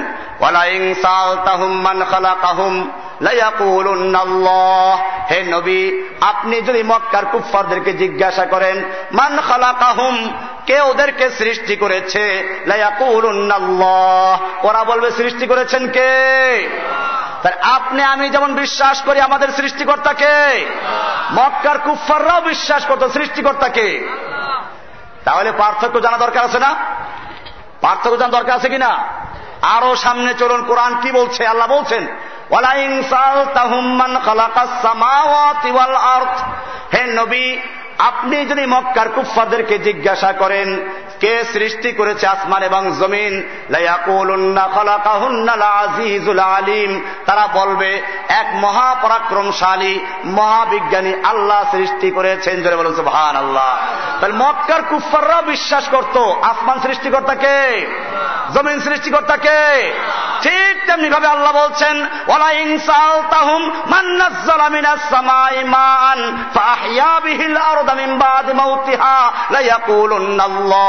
হে নবী, আপনি যদি মক্কার কুফফারদেরকে জিজ্ঞাসা করেন, আপনি যদি আবু জাহল, আবুল হাবদেরকে জিজ্ঞাসা করেন মান্নাজ্জালামিনাস সামাই মান, কে আসমান থেকে পানি বর্ষণ করে অতবার সেই পানির মাধ্যমে মৃত্যু জমিনকে শুকিয়ে চৌচির হয়ে যাওয়া জমিনকে আবার পুনরুজ্জীবিত করে ফসল উৎপন্ন করার যোগ্যতা দান করেন কে? তারা বলে, সব করবে কে? তাহলে মক্কার কুফররা বিশ্বাস করত বৃষ্টি দেওয়ার মালিককে জমিনে ফসল দেওয়ার মালিককে এবারে আসলে ইহুদি খ্রিস্টান আল্লাহ বিশ্বাস করে কিনা কোরআন বলছে وقالت اليهود والنصارى نحن أبناء الله وأحباؤه আল্লাহ তারা বলছেন এহুদি এবং খ্রিস্টানরা বলে আমরা হচ্ছে আল্লাহর সন্তান এবং আল্লাহর নাতিবুতি আল্লাহর কি আবনাউন এবনুনের বহুবচন সন্তান নাতিপুতি এহুদি খ্রিস্টানরা দাবি করে, আমরা আল্লাহর সন্তান, আল্লাহর নাতিপুতি। ও ভাইরা, আল্লাহর নাতিপুতি, আল্লাহর সন্তান দাবি করে যারা, তারা আল্লাহ বিশ্বাস করে কিনা? তাহলে এহুদিরাও আল্লাহ বিশ্বাস করে খ্রিস্টানরা আল্লাহ বিশ্বাস করে। এমনি ভাবে শয়তানও বিশ্বাস করে আল্লাহ আছে কিনা? শয়তান যখন জান্নাত থেকে বহিষ্কার হলো, তখন প্রার্থনা করেছিল কার কাছে? রব্বি, ও আমার রব ফাংদিরনি ইলাইয়মি বাসুন আমাকে কেমত পর্যন্ত হায়াত দান করো। প্রার্থনা করেছে কার কাছে? আর আমাদের দেশে একদল মানুষ মুসলমান দাবি করে, বিপদে পড়লে প্রার্থনা করে মাজারে গিয়ে, ঠিক কিনা? তাহলে এই মাজারপন্থী মানুষের চেয়ে শয়তানের ইমানও মজবুত, ঠিক কিনা? তাহলে পার্থক্য কোন জায়গায় জানা দরকার আছে কিনা? ও আমার ভাইয়েরা, খুব পরিষ্কার হতে হবে। আল্লাহর নবী সাল আলাইহি ওয়াসাল্লাম নবুয়াত প্রাপ্তির পরে তিন বছর পর্যন্ত গোপনে গোপনে ইসলামের দাওয়াত দিলেন। এরপরে আল্লাহর পক্ষ থেকে আয়াত নাজের হয়ে গেল, ফাসদা বিমা তু উমার হে নবী, আপনি আল্লাহর পক্ষ থেকে যা আদিষ্ট হয়েছেন, ওটা প্রকাশ্যে ঘোষণা করুন, প্রকাশ্যে দাওয়াত দিন। আল্লাহর নবী এই আদেশ পাওয়ার পরে মক্কার সাফা পাহাড়ে গিয়ে সকালবেলা উঠে ডাক দিন সবাহা সকালের বিপদ, সকালবেলা ডাক দিল, সব জড়ো হতো। মক্কার নেতারা সব জড়ো হলো, কারণ সকালবেলার আওয়াজ এমনি বিপজ্জনক। আরও আওয়াজটা কার সেই যুবকের যেই যুবক আল আমিন বিশ্বস্ত, যেই যুবক কখনো মিথ্যা বলে না, প্রতারণা করে না, সব জড়ো হয়ে গেল। এবারে আল্লাহর নবী এই মক্কার নেতাদেরকে জিজ্ঞেস করলেন আমার মক্কার নেতারা, আমি যদি তোমাদেরকে জিজ্ঞেস করি, এই পাহাড়ের অপর প্রান্তে তোমাদের শত্রু বাহিনী ওত পেতে বসে আছে যে কোনো মুহূর্তে মক্কায় হামলা করে তসনাস করে দিবে, এই কথা যদি আমি বলি, তোমরা বিশ্বাস করবে কি? মক্কার সব নেতারা বলল, অবশ্যই বিশ্বাস করব, কারণ মা যার জার্রাবনা কাইল্লা সদেকান, আমরা আপনার থেকে কোনো মিথ্যা কথা শুনি নাই। এবারে আল্লাহর নবী বললেন আমার কোরাইশের নেতারা, শুনো। লাউকুল তুম কালিমাতান ও হেদাতান যদি তোমরা একটা কথা বিশ্বাস করো, একটা কথা মানতে পারো, কয়টা কথা? তামলিকুন বিহাল আরব, গোটা আরব দেশের তোমরা মালিক বনে যাবে। আজম ওয়ানারব বিশ্ব তোমাদের দিন গ্রহণ করবে। দিল জিজিয়া, অথবা জিজিয়া কর দিয়ে থাকবে। কয়টা কথা মানতে হবে? মক্কার নেতারা এখনও খুশি। একটা কথা মানলে পুরা দুনিয়ায় আমাদের নেতৃত্ব, আমাদের কর্তৃত্ব প্রতিষ্ঠিত হবে। এমন কথা মানতে অসুবিধা কি? বলো সে কথাটা কি? এবারে আল্লাহ নবী বললেন, ইয়া ইয়া লা ইলাহা ইল্লাল্লাহ ও দুনিয়ার মানুষেরা, সেই একটি কথা হচ্ছে, তোমরা বলো, লা ইলাহা লা ইলাহা আগে, ইল্লাল্লাহ পরে। লা ইলাহা মানে আল্লাহ ছাড়া কোন ইলাহা নাই, আল্লাহ ছাড়া কি নাই? লা মানে বর্জন। মক্কার কুফাররা বুঝতে পারল লাইলাহার মানে কি। সঙ্গে সঙ্গে প্রতিবাদ করতে দাঁড়িয়ে গেল। আল্লাহর নবীর পক্ষে এই পর্যন্ত সব মানুষ একত্রে ছিল। এখন সব বিপক্ষে চলে গেল। আল্লাহর নবীকে হাত উঁচু করে আবুল হাব মারতে গেল। আল্লাহর নবীর পক্ষে একটা লোক প্রতিবাদ করার সাহস পেল না। নবী মনক্ষুণ্ণ ঘরে চলে গেলেন। আল্লাহ সান্ত্বনা দিলেন, তাব্বাত ইয়াদা আবি লাহাবি তাব্বা। কি ছিল সেই লাইলাহার মধ্যে। ও আমার ভাইয়েরা লাইলাহার মানি হল লাইলাহা কোন ইলাহা নাই, কারও ক্ষমতা চলবে না, কারও আইন চলবে না, কারও ক্ষমতা নাই। সব ক্ষমতার মালিককে লাইলাহার মানি বুঝতে পারল, তিনশো ষাটটা দেব দেবী বাতিল, আমাদের খাজা বাবা বাতিল, গাজা বাবা বাতিল, ল্যাংটা বাবা বাতিল, ও কোন বাবার কোন ক্ষমতা নাই, সমস্ত ক্ষমতার মালিককে লাইলাহা ইল্লাল্লাহ, সমস্ত ক্ষমতার মালিককে কোরআনে আরও স্পষ্ট করেছে সুরা আল ইমরানের ছাব্বিশ নম্বর আল্লাহ বলছেন হে নবী, আপনি বিশ্ববাসীকে জানিয়ে দিন আল্লাহ মালিকাল মুল্ক। আল্লাহ তুমি হচ্ছে সমস্ত ক্ষমতার মালিক। সমস্ত ক্ষমতার মালিককে না জনগণ। তাহলে যদি লেখা থাকে, প্রজাতন্ত্রের সকল ক্ষমতার মালিক জনগণ সেরে কিনা সমস্ত ক্ষমতার মালিককে মালিকাল মুল্ক, তুতিল মুল্ক মাংতাসাউ তুমি যাকে ইচ্ছে করো তাকে ক্ষমতা দান করো। ও ভাই, ক্ষমতা দেওয়ার মালিককে অতানজিউল মুলকা মিম্মাং তাসাউ তুমি যার থেকে ইচ্ছা ক্ষমতা ছিনিয়ে নাও, ক্ষমতা ছিনিয়ে নেওয়ার মালিককে অত ইজ্জু মাং তাসাউ তুমি যাকে ইচ্ছা করে ইজ্জাত দান করো অত জিল্লু মাং তাসাউ তুমি যাকে ইচ্ছা অপমান করো ইজ্জাত দেওয়ার মালিককে, অপমান করার মালিককে, সমস্ত ক্ষমতার মালিককে ইল্লাল্লাহ। এইখানে গন্ডগোল, ইল্লাল্লাহ নিয়ে গন্ডগোল না। আমার অনেক লোকেরা ভুল বুঝে, অনেক লোকেরা ভুল ব্যাখ্যা দেয়। এই আমার মাহফিল ভালো করে বুঝার চেষ্টা করবেন। আমি কি বলতে চাচ্ছি? আমি বলি যে খালি ইল্লাল্লাহ খালি ইল্লাল্লাহ বলা যায় নাই। কিন্তু যদি আগের থেকে লাইলাহা ইল্লাল্লাহ জিকির করে, কি করে? আগে লাইলা ইল্লাল্লাহ বলল। এরপরে শেষে গিয়ে বলল কি? ইল্লাল্লাহ। এটা জাহেজ না জাহেজ না। কারণ এটা অর্থ হল আগে লাইলা লাগাও, তারপর ইল্লাল্লাহ। এটা জাহেজ কিন্তু যদি কেউ খালি ইল্লাল্লাহ বলে, অর্থ আছে কোন এক খালি ইল্লাল্লাহর কোন অর্থ নাই। ইল্লাল্লাহ নিয়ে কোনো গন্ডগোল নাই। ইল্লাল্লাহ মানে আল্লাহ আছে। এটা ইহুদিরা মানে খ্রিস্টান মানে মক্কার কুফাররা মানে বৌদ্ধরা মানে। এখনও বর্তমান যুগের বেশিরভাগ লোকে ইল্লাল্লাহ মানে। গন্ডগোলটা লাই লাইলাহায় কোন জায়গায়? লাই লাইলাহার পরে ইল্লাল্লাহ, আগে বর্জন, আল্লাহ ছাড়া সব বাতিল করে, এরপরে ইল্লাল্লাহ বলো, তাহলে কি হবে? ক্লিয়ার হবে, ঠিক কিনা? এই জন্য বলি পরিষ্কার যে খালি ইল্লাল্লাহ জিকিরও জায়েজ নাই, খালি লাইলাহ জিকির নাই। খালি লাইলাহা বলে কি অর্থ হয়? এখন দুইটা মিলান। লাইলাহা ইল্লাল্লাহ। এই দুইটা অংশ মিললে প্রয়োগ হয়। এই লাইলাহা মানে বর্জন, ইল্লাল্লাহ মানে গ্রহণ লাইলাহা মানে তাখলিয়া খালি করা। একটা পুরাতন বিল্ডিং এ রং করতে হলে যেমন আগে পুরাতন রং ঘষে, মেজে, পরিষ্কার করে তারপরে নতুন রং করে, ঠিক কিনা?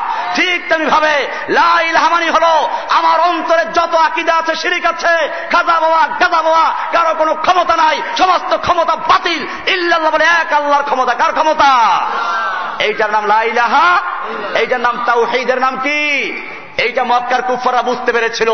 প্রতিবাদ করেছে, বলল ওয়াহিদা? যে মোহাম্মদ কি বলো? সমস্ত আলিহাদেরকে এক ইলাহের মধ্যে কেন্দ্রীভূত করে ফেলল।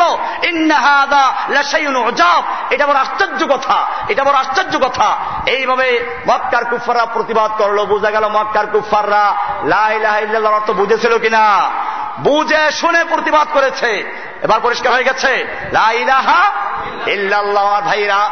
লাইলাহা মানে হলো আল্লাহ ছাড়া কারও কোনো ক্ষমতা নাই, সমস্ত ক্ষমতার মালিককে। বিধান দেওয়ার মালিককে। মক্কার লোকেরা বুঝতে পারল আমাদের তিনশো ষাট দেবদেবী বাতিল, আমাদের মন গড়া কানুন বাতিল, আমাদের সব বাতিল, আমাদের ধারণা অমুকে গায়েব জানে। জিন পাখি গায়েব জানে, জিনে গায়েব জানে, টিয়া পাখি গায়েব জানে, অলিরা গায়েব জানে, এই সমস্ত আকিদা সব কি হয়ে গেল? বাতিল হয়ে গেল। লাইলাহা ও আমার ভাইয়েরা, আল্লাহ ছাড়া কারও কোনো বিধান চলবে না। লাইলাহা ইল্লাল্লাহ। আল্লাহ ছাড়া কোনো গায়েবের মালিক নাই। গায়েবের মালিক একমাত্র কে? সব কিছুর মালিক কে? হেদায়ত দেওয়ার মালিক কে? এখন গান গায়ক, আল্লাহর ধন রসুলকে দিয়া আল্লাহ গেছেন খালি হইয়া। রসুলের ধন খাজাকে দিয়ে রসুল গেলেন খাজি হয়ে। রসুলের ধন খাজাকে দিয়ে লুকিয়েছে আজমিরে। কেউ ফেরে না খালি হাতে খাজার তোর দরবারে। ইমান আছে? সমস্ত ক্ষমতার মালিক খাজাবন আল্লাহ। দেওয়ার মালিককে দরবার হতে কেউ ফেরে না খালি হতে। বলেন এরকম? আজমিরে উর্দুতে লেখা আছে ইয়া আসমান হায় তেরা এ জমিন হায় তেরি মকসুদ মেরা কর দে পুরা এ খাজা আজমিরি। এ আসমানের মালিক তুমি জমিনের মালিক তুমি আমার দিলের মকসুদ পূরণ করে দাও হে খাজা আজমিরি। মকসুদ পূরণ করার মালিককে খাজা আজমিরি আল্লাহ? সমস্ত মকসুদ পূরণ করার মালিককে এই জন্য মনে রাখতে হবে লাইলাহা এইখানেই গন্ডগোল। এটার নাম তৌহিদ আল্লাহ ছাড়া অন্য কারও কোনো ক্ষমতা নাই। আল্লাহ ছাড়া কারও কোনো আইন বিধান দেওয়ার মালিক নাই। সমস্ত কিছুর মালিক একমাত্র কে? মনের মকসুদ পূরণ করা মালিককে এরকম আমার অন্তরের খবর জানার একমাত্র মালিককে ভাগ্য পরিবর্তন করা মালিককে ইলাহা ইল্লাল্লাহ। লা ইলাহার মধ্যে গন্ডগোল, ইল্লাল্লাহর মধ্যে গন্ডগোল নাই। এজন্য খেয়াল রাখবেন।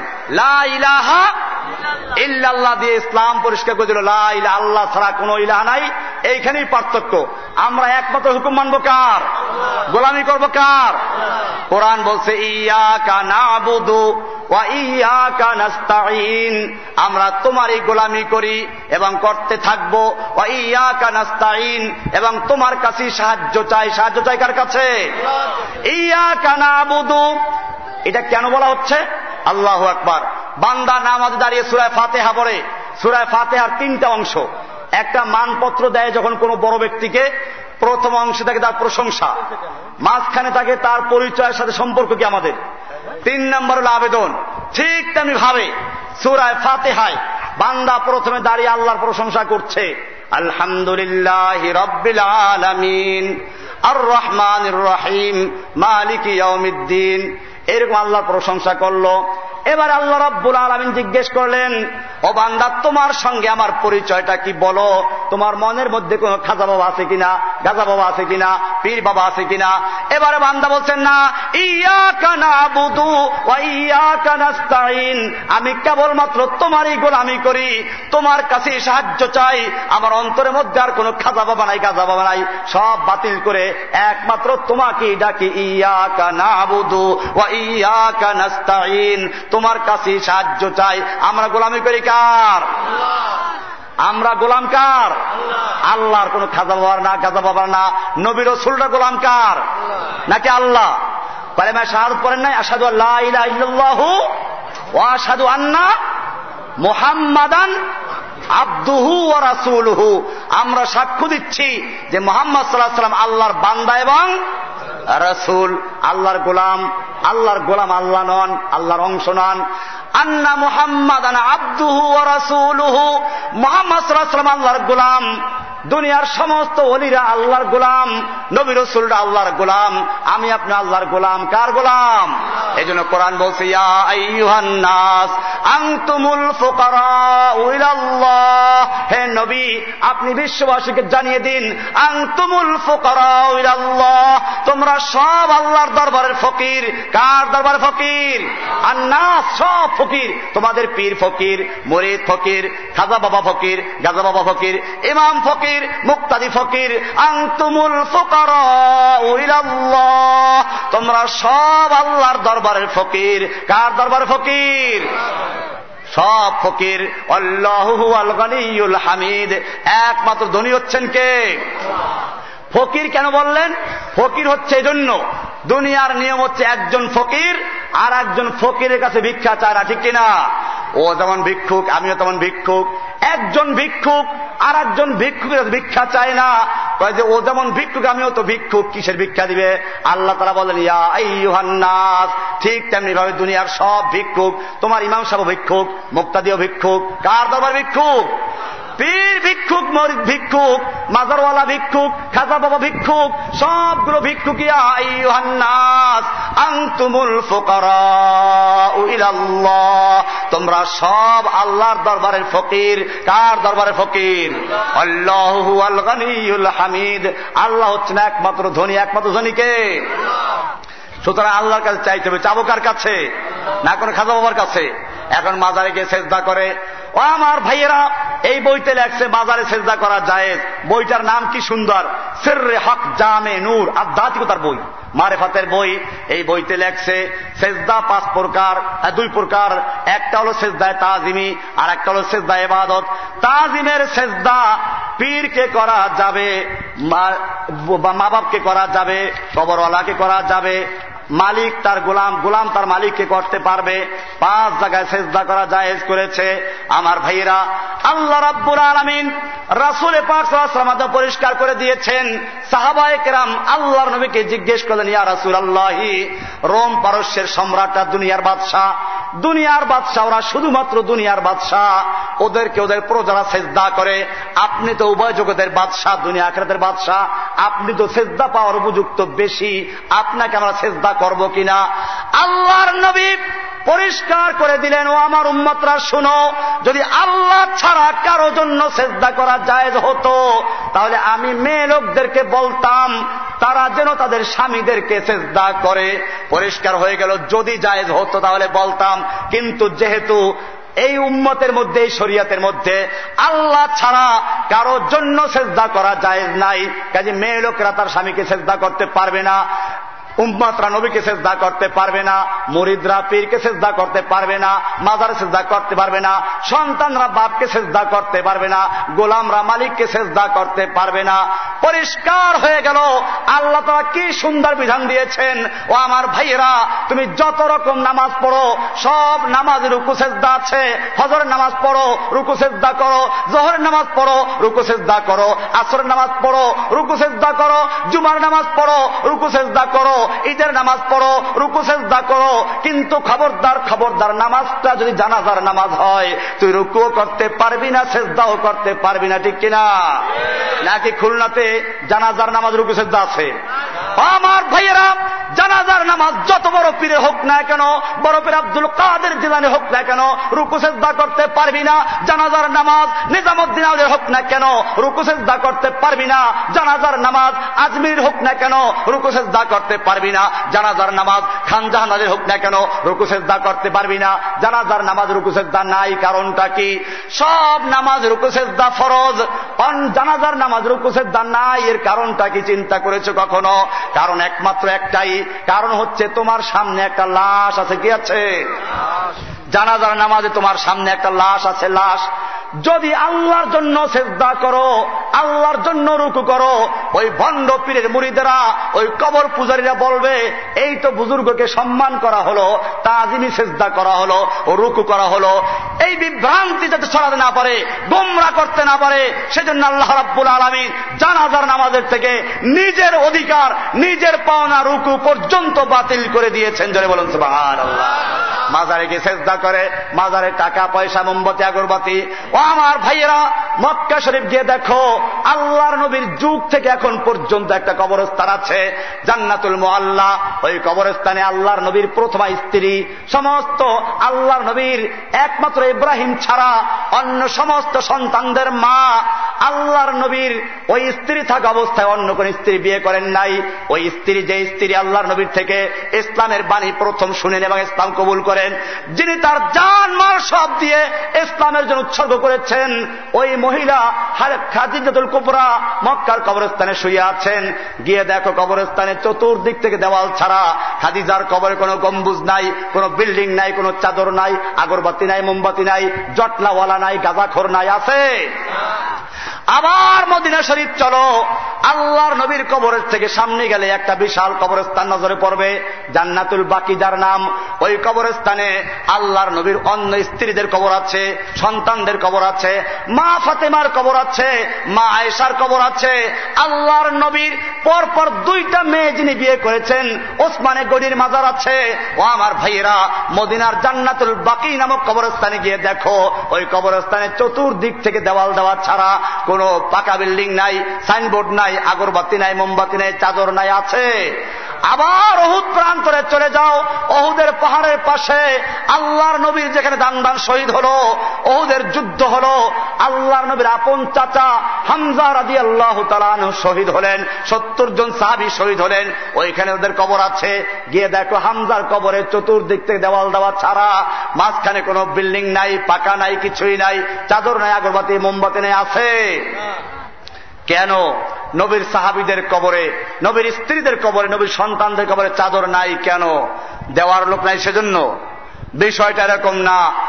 যদি কবরে চাদর দেওয়া ভালো কাজ হতো নবীর সন্তানদের কবরে, নবীর সাহাবিদের কবরে, নবীর স্ত্রীদের কবরে। মানুষ সুতার চাদর নয়, নিজের কলিজা ছিঁড়ে অথবা চামড়া খুলে তা দিয়ে চাদর দেওয়ার মতো লক্ষ লক্ষ মুসলমান পৃথিবীতে প্রস্তুত আছে ঠিক কিনা?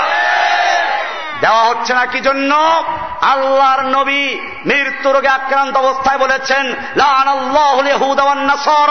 আল্লাহ এহুদি এবং খ্রিস্টানদের মধ্যে লানত করুন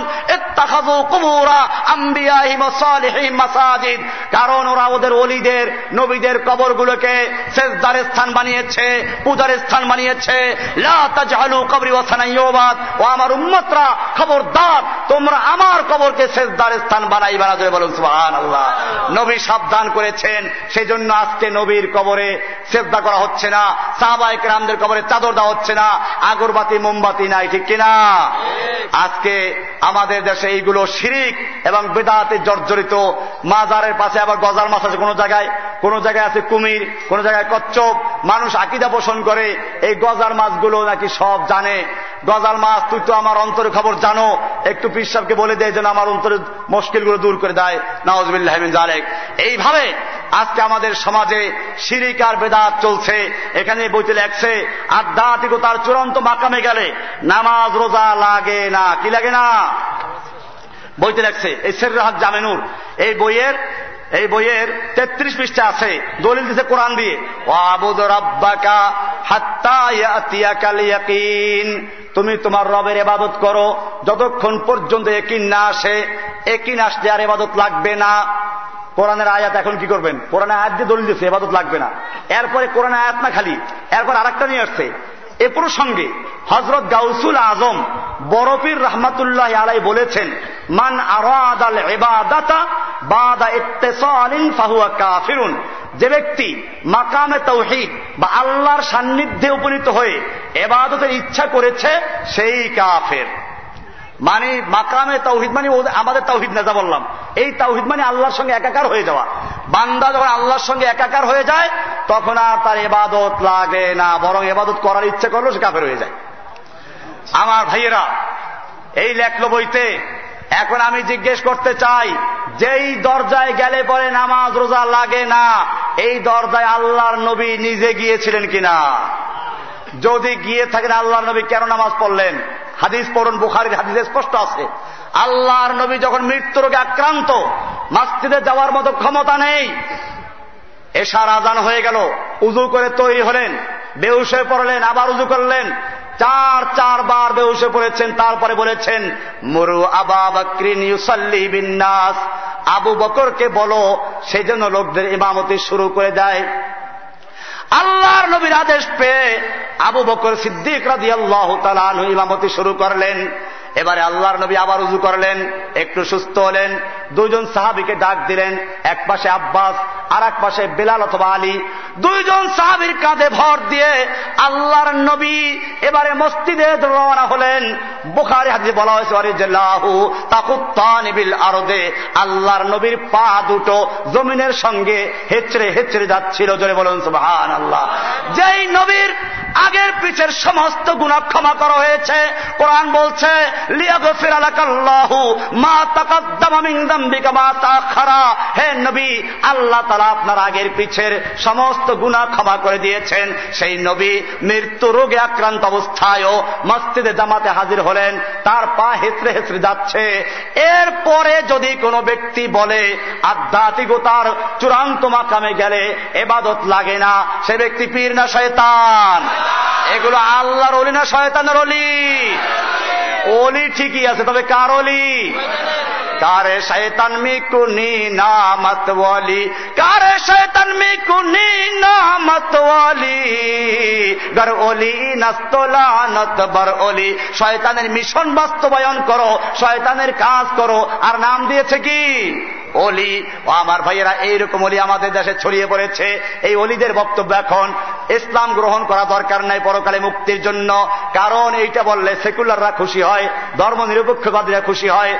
এই জন্য ওদের দরবারের বইতে লেখা আছে, ধর্ম, বর্ণ নির্বিশেষে সকলের জন্য আগমনের রাস্তা খোলা। ধর্ম আর বর্ণ নির্বিশেষে সব ধর্মের লোকেরা আসো। আসলে আপত্তি নাই, আমাদের আপত্তি নাই। কিন্তু যদি বলে, পরকালে মুক্তির জন্য ইসলাম ধর্ম গ্রহণ করা দরকার নাই, এটা লেখা আছে, আল্লাহ কোন পথে?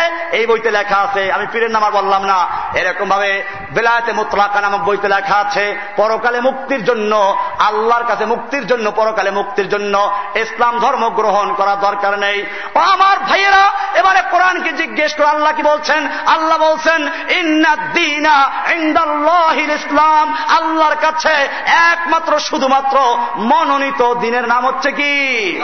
আল্লাহ বলছেন, একমাত্র গ্রহণযোগ্য দিনের নাম কি? ইসলাম। এবারে বলবেন যে, না, অন্য ধর্ম তো না করা হয় নাই। আমি তার দলিল পেশ কল কোরআন থেকে আল্লাহ বলছেন, আল্লাহ তারা বলছেন অমাইয়াবতাগি গয়রাল ইসলামে দিনান মিনহু, যেই ব্যক্তি আল্লাহর দিন ইসলাম বাদ দিয়ে অন্য কোন দিন তালাশ করছে, মুক্তির জন্য অন্য কোন ধর্ম তালাশ করছে, আল্লাহ তারা বলছেন ফাল্লাইকবালা মিনহু, ওর কিছুই গ্রহণযোগ্য হবে না। অহুয়াফিল আখেরাতে মিনাল খাসিরিন, সে আখেরাতে ক্ষতিগ্রস্ত হবে জাহান নামে যাবে। আল্লাহ বললেন জাহান নামে যাবে। আর পীর বলল, পরকালে মুক্তির জন্য ইসলাম গ্রহণ করা দরকার নাই। পীরেরটা মানবো না আল্লাহটা মানবো? এবারে জ্বলন্ত প্রমাণ নেন। আল্লাহর নবী যখন ওই রায় যার ঘোষণা করলেন, মক্কার কুফাররা খেপে গেল। এবারে সকালবেলা আল্লাহর নবীর চাচা আবু তালেবের কাছে মক্কার নেতারা আসলো। মক্কার নেতারা এসে বলল, তুমি তোমার ভাতিজাকে লাইল্লাহ দাওয়াত দেওয়া বন্ধ করতে বলো। সে যদি নেতৃত্ব চায়, আমরা তাকে মক্কার নেতা বানিয়ে দিব। সুন্দরী নারী চায়, আমরা তাকে সুন্দরী নারী বিয়ে করে দিব। যদি ব্যবসায়ী হতে চায়, মক্কার সবচেয়ে বড় ব্যবসায়ী বানিয়ে দিব। একটা শর্ত লাইলাহা ইল্লাল্লাহর দাওয়াত দেওয়া চলবে না।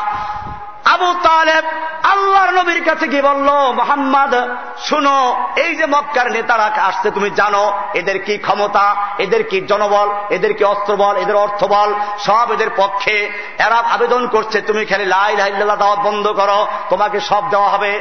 আল্লাহর নবী আবু তালেবকে পরিষ্কার জানিয়ে দিলেন, ও চাচা, আমি আমার জন্মের পূর্বে আব্বাজানকে হারিয়েছি, জন্মের কয়েক বছরের মাথায় আম্মাজানকে হারিয়েছি, তারপরে কিছুদিন দাদার কাছে, এরপরে আট বছর বয়স থেকে আপনার কাছে লালিত পালিত হয়েছি, বড় হয়েছি।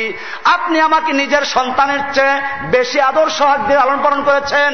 ও চাচা, শুনুন, ওরা এইগুলো না, যদি আসমানের সূর্যটা আমার এক হাতে তুলে দেয়, আসমানের চন্দ্র আর এক হাতে তুলে দেয়, আমি মুহূর্তকালের জন্য কালে মাত্র শাহাদা লাহ দাওয়াত বন্ধ করতে পারব না যারা বলেন সুবহানাল্লাহ।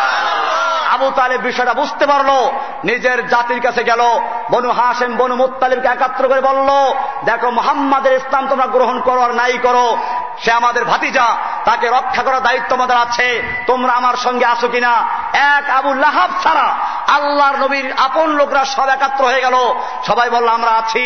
এবার আবু তালেব আল্লাহর নবীর কাছে এসে কি বলছে শুনুন? বলছে, এখানে আমার বইতে সহকবিত আছে, একটাও শুনাই। আল্লাহি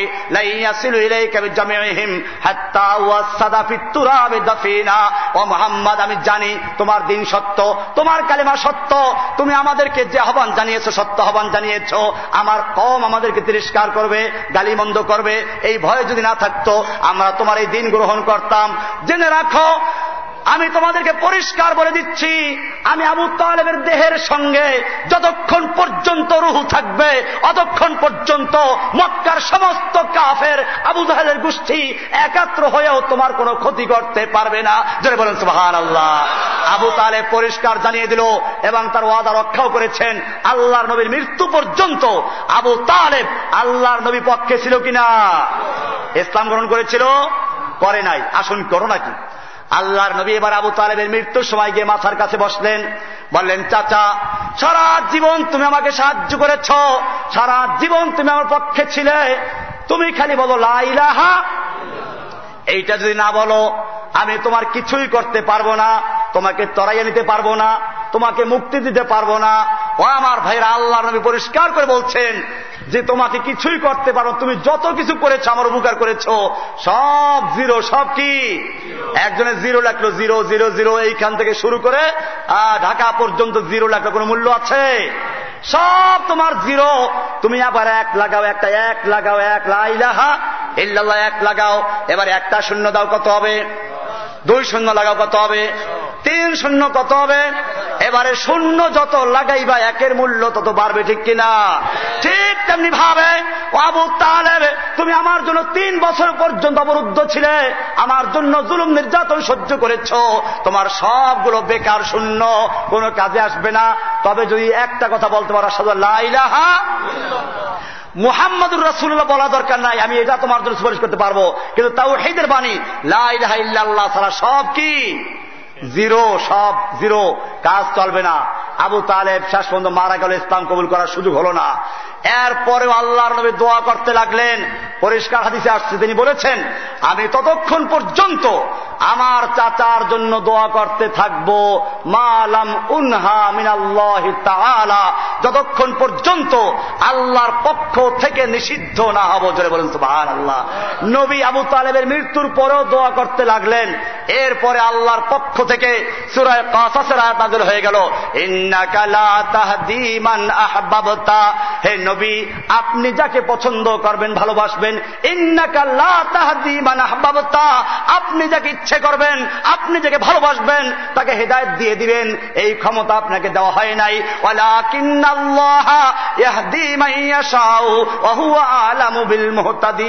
বরং আল্লাহ তালা যাকে ইচ্ছে করেন, তাকে হেদায়ত দান করেন। হেদায়ত দেওয়ার মালিককে আল্লাহর নবীও হেদায়ত দিতে পারলেন না। আর এখানে একেবারে কেউ তা হেদায়ত দিয়ে বেসতে পার করে নেবে, টিকিট দিয়ে দেয়। আমার ভাইয়ের, এগুলো পীর না, অন্য কিছু? আমি আর কিছু বললাম না। ভাইয়েরা আমার, যেটা বলতেছিলাম, এবার আবু তালেব মারা গেল, আবু তালেব জান্নাতি না জাহান্নামি? আল্লাহর নবী পরিষ্কার বলেছেন, জান্নাত জাহান নামের সবচেয়ে নিম্ন আজাব আবু তালেবের। তার পায়ে আগুনের দুটো স্যান্ডেল পরানো হবে, যার তাপে মাতার ঘিলু পর্যন্ত টকবক করে ফুটবে। আবু তালেব জান্নাতি না জাহান জাহান্নামি? অনেক ভালো কাজ করেছে না? তাহলে পরিষ্কার হয়ে গেল। ইসলাম গ্রহণ করা ছাড়া যদি একটা লোক পরকালে নাজাত পাইত, সে লোকটা কে হতো? আবু তালেব। আবু তালেব নাজাত পেয়েছে না জাহান্নামি? আবু তালেব যখন ইসলাম গ্রহণ না করার কারণে জাহান্নামি, বোঝা গেল কেমন পর্যন্ত যত লোক আসবে, ইসলাম গ্রহণ যারা না করবে, তারা সব কোথায় যাবে? কোরআন এবার আয়াত শুনুন। আল্লাহ তারা বলছেন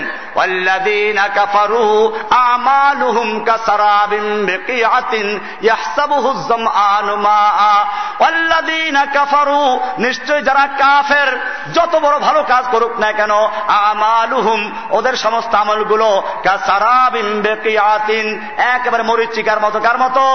মরিচিকার মতো, যেমন পিস রাস্তায়, দূরের থেকে তাকাইলে পানি দেখা যায়। এরকম ভাবে আপনার বালুর ময়দানে দূরের থেকে তাকাইলে পানি দেখা যায়। আল্লাহ বলছেন, কাফেররা যত ভালো কাজ করুক, ন্যাক আমল করুক, ওদের সমস্ত আমল মরিচিকা, কোনো কাজই আসবে না। আল্লাহর নবী আরও পরিষ্কার করেছেন, নবীর দরবারে আবু ওমর বসে আছেন, সাহাবিরা বসে আছেন। এই সময় অমর আব্দুল খত্তাব একটা তাওরাতের খণ্ড এনে হাজির করলেন। কিসের খণ্ড? তাওরাতের খণ্ড এসে উনি বললেন, ইয়া রাসূলুল্লাহ, ইন্না নাসমাউ মিন ইহুদা হাদিস।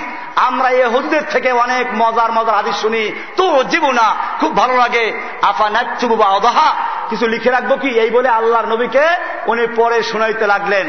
আল্লাহর নবীর চেহারা লাল হয়ে গেল। রাগে খুবই লাল হয়ে গেল। আবু বকর সিদ্দিক রাজি আল্লাহ তার বিষয়টা লক্ষ্য করলেন, তিনি বললেন সাকিলাতকা সাওয়া কিলিয়া অমর অমর তুই যদি মরে যেতিস অমর তুই যদি মরে যেতিস অমর তুই যদি মরে যেতিস। অমর আল্লাহর নবীর চেহারার দিকে তাকাইলেন। বুঝতে পারলেন নবী রাগ করেছেন। সঙ্গে সঙ্গে তবা করলেন। রদিতুবিল্লাহ রব্বাম অবিল ইসলামে দিনান অবে মুহাম্মাদিন সাল্লাল্লাহু আলাইহি ওয়াসাল্লাম, নবী রাসূলা। তিরমিজি হাদিস মিশকাতে বাবুল ইসলামে আছে। এরপরে আল্লাহ নবী বললেন, খুব ভালো করে শুনুন। আল্লাহ নবী পরিষ্কার করে দিল অমর তুমি আমার সামনে তাওরাতের খণ্ড পেশ করছ। জেনে রাখো, এই তাওরাত যে নবী মুসার প্রতি নাজল হয়েছিল অল্লাহি ইন্না মুসা লাউকান হাইয়ান আজকে যদি সেই মুসা নবীও জীবিত থাকতো ও আদরাকা নবুয়াতি এবং আমার নবুয়াত কাল পেত, মা ওয়াসে আহু ইল্লা ইত্তেবাই তাহলে মুসা নবী পর্যন্ত পরকালে মুক্তির কোন রাস্তা উপায় ছিল না, আমার অনুসরণ করা ছাড়া যদি বলুন মুসা নবী একজন বড় নবী, তাওরাতের মতো কিতাব যার উপর নাজিল হলো মানে ইসরায়েলের শ্রেষ্ঠ নবী, সেই নবীর নাম উল্লেখ করে আল্লাহ বলেছেন, আমার নবুয়তের পরে, আমার দুনিয়াত আগমনের পরে, চাই ইহুদি হোক, খ্রিস্টান হোক, যেই হোক না কেন, নবী হোক না কেন, যদি আমার অনুসরণ না করে, সে জাহান নামি সে জাহান নামি এর পরেও যদি কোনো পীর বলে, পরকালে মুক্তির জন্য ইসলাম ধর্ম গ্রহণ করা জরুরি না, সে ব্যক্তি হতে পারে হুদির খ্রিস্টানদের দালাল হতে পারে, খ্রিস্টান দালাল হতে পারে কুফারদের দালাল হতে পারে, সে ব্যক্তি নবীর আশেক হতে পারে না ঠিক কিনা? এই ব্যক্তি নিজের নামের সঙ্গে লাগায় কি যেন সুফি সম্রাট। আশেখের রাসুল এইসব লাগায় যিনি তার বইতে লেখা আছে এগুলো। আমার ভাইয়েরা, পরিষ্কার হয়ে গেল, ইসলাম ধর্ম গ্রহণ ছাড়া পরকালে মুক্তি রাস্তা আছে? আজকে অনেক সাধারণ শিক্ষিত লোকেরা বিষয়টা না জানার কারণে বিভ্রান্তির মধ্যে ধর্ম একটা পালন করলেই চলে। সবাই তো আল্লাহ কি ডাকে। হ্যাঁ আল্লাহকে এই ডাকে না, আল্লাহকে ও ডাকে। এইখানেই তো পার্থক্য। ওরা আল্লাহকে ও ডাকে, মূর্তিকে ও পূজা করে, আল্লাহকে ও ডাকে। আবার পীরসাবদেরকেও মনে করে ওরা আল্লাহর কাছে সব দিয়ে দেয়, ওরা সব দেখে। এই আকিদা বিশ্বাস কাদের? ওরা আল্লাহকেও পূজা করে, মূর্তিকেও পূজা করে, ও ভাই মূর্তিকে পূজা কেন করে তাও কোরআনে আছে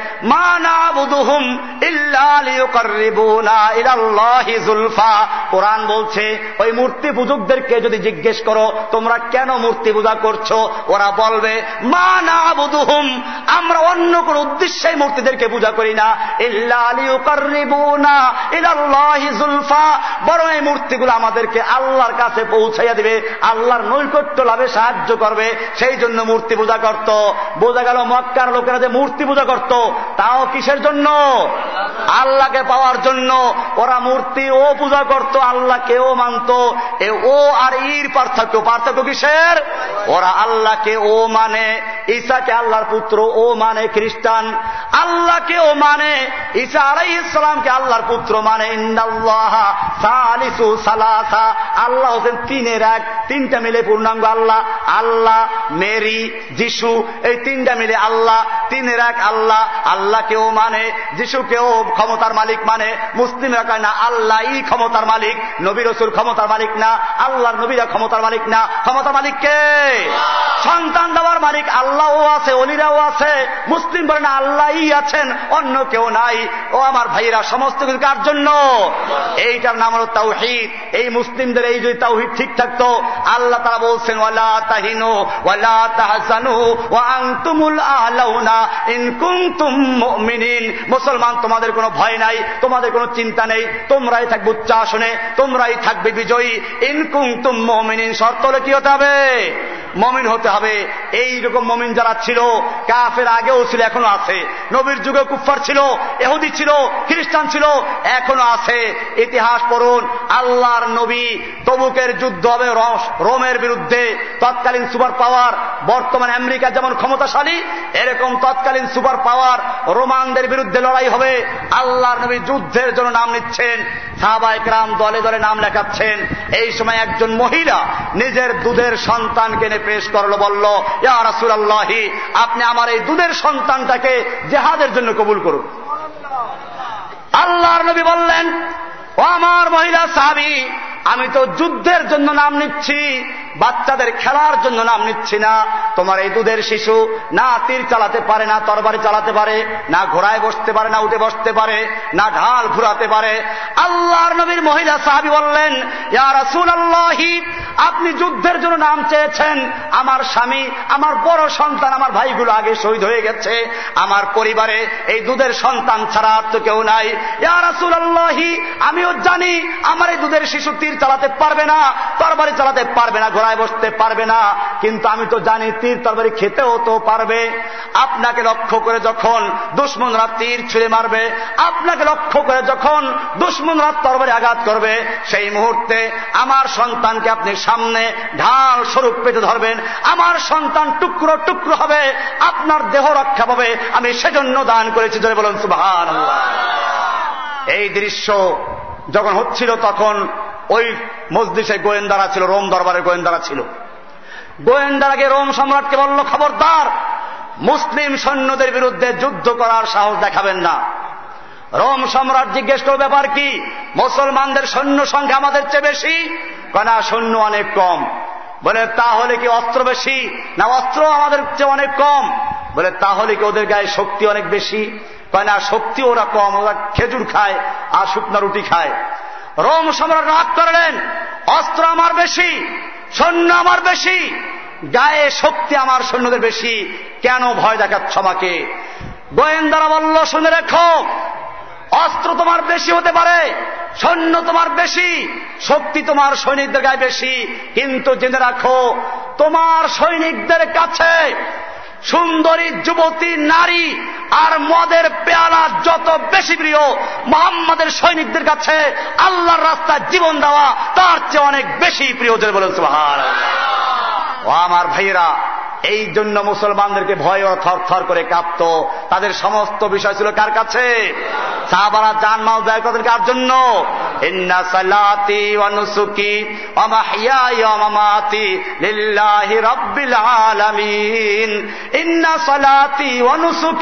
নিশ্চয় আমার সালাত, আমার কোরবানি, আমার ত্যাগ অমাহিয়া আমার জীবন অমামাতি আমার মরণ সব কিছু কার জন্য? লিল্লাহি রব্বিল আলামিন। দিন এক আল্লাহর জন্য কার জন্য? এখন মুসলমানরা কুফাদের ভয় থর থর করে কাফে আর কয় যে, আমাদের কি আছে? অ, মুসলমান জাতি, ইতিহাস পড়ো। ইসলামের সঙ্গে কাফেরদের যত যুদ্ধ হয়েছে, যুগে যুগে, সব সময় মুসলমানদের সৈন্য সংখ্যা বেশি ছিল না কম ছিল? মুসলমানদের অস্ত্র কুফারদের যে বেশি ছিল না কম ছিল? সাহায্য করেছেন কে? আল্লাহ বলছেন কামিন ফিয়াতিন কালিলাতিন গালাবাত ফিয়াতান কাসীরাতাম কত ক্ষুদ্র ক্ষুদ্র দলকে আল্লাহ তার বিশাল বিশাল দলের বিরুদ্ধে বিজয় দান করেছেন। বিজয় দেওয়ার মালিককে তবে শর্ত একটাই, একটা শর্ত, আমাদেরকে আল্লাহকে ভয় করতে হবে। কাকে ভয় করতে হবে? না কুফরদেরকে কুফারদেরকে বন্ধু বানান চলবেন আল্লাহ বলছেন হে মমিনরা, খবরদার, তোমরা এহুদি খ্রিস্টানদেরকে বন্ধুরূপে গ্রহণ করো না। মিনকুম মিনহুম। তোমাদের থেকে যারা এহুদি খ্রিস্টানদেরকে বন্ধু বানাবে, তারা ওদেরই একজন গণ্য হবে। কে বলেছেন? আল্লাহ বলছেন, ওদেরকে বন্ধু বানাইলে তোমরা ওদের মতো ওরেই হয়ে যাবে একজন। আজকে মনে রাখতে হবে অনেকে মনে করে ইসলাম কায়েমের জন্য বিভিন্ন রকমের মতবাদ আমাদের সমাজে আছে।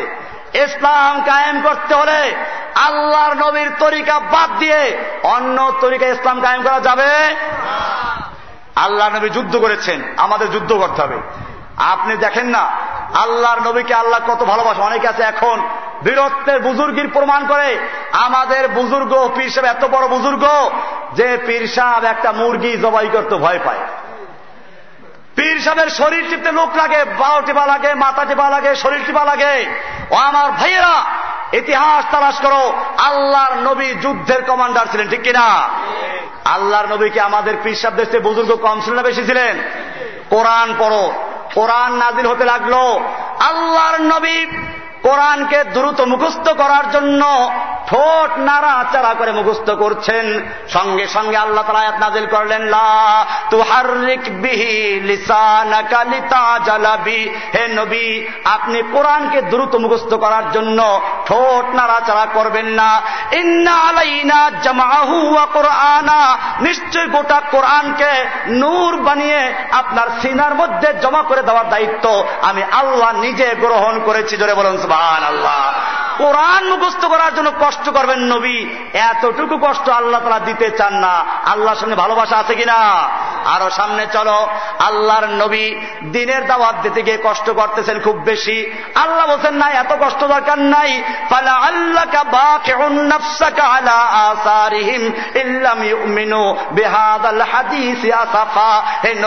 ওরা আপনি দাওয়াত দিচ্ছেন, দাওয়াত দেন, কিন্তু ইসলাম গ্রহণ করল না। এই জন্য আফসুস করে আপনি নিজেকে ধ্বংস করবেন না। এত কষ্ট দরকার নাই। আল্লাহর নবী তাহাজুদে নামাজ পড়ছেন। আল্লাহ তারা বলছেন মুজাম্মিল কালিলা। সারা রাত্র এবাদত করা দরকার নাই। আপনি কিছুক্ষণ ঘুমান, অর্ধেক রাত্র ঘুমান, বা একটু বেশি বা একটু কম ঘুমান, আর বাকিটা জাগরণ করেন।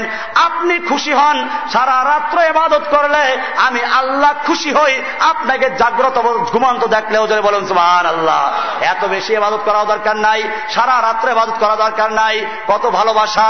এ পর্যন্তই নয়, আল্লাহর নবী এবারে মসজিদে নবমীতে বসে কথা বলছেন। এই সময় আল্লাহর নবীর আওয়াজের চেয়ে কোন একজনের আওয়াজ একটু বড় হয়ে গেল। অমর বিন খত্তাবের আওয়াজ বা অন্য কোন একজন সাহেবের আওয়াজ একটু বড় হয়ে গেল। নবীর আওয়াজটা চাপা পড়ে গেল। আল্লাহ তারা বরদাস্ত করলেন না। সঙ্গে সঙ্গে সুরায় হুজরত রায়াত নাজুর হয়ে গেল। ইয়া আমানু লা তারফাউ আসওয়াতাকুম হে মুমিনরা, খবরদার খবরদার, নবীর আওয়াজের চেয়ে জোরে আওয়াজ করে কথা বলবি না। এমনটা যদি করো, তোদের জীবনের সমস্ত নামাজ, রোজা, হজ জাকাত জেহাদ, ফরজ, নফল সব বাতিল হয়ে যাবে। কি ভালোবাসা? নবীর আওয়াজের চেয়ে জোরে আওয়াজ করে কথা বললে কি হয়ে যায়? ওহি নাজেল হয়ে যায়। এবার আমি জিজ্ঞেস করতে চাই, এই নবী যখন তায়েফের ময়দানে মার খাচ্ছিলেন, পাথর বর্ষিত হচ্ছিল, আল্লাহ তারা দেখতে পাচ্ছিলেন কিনা?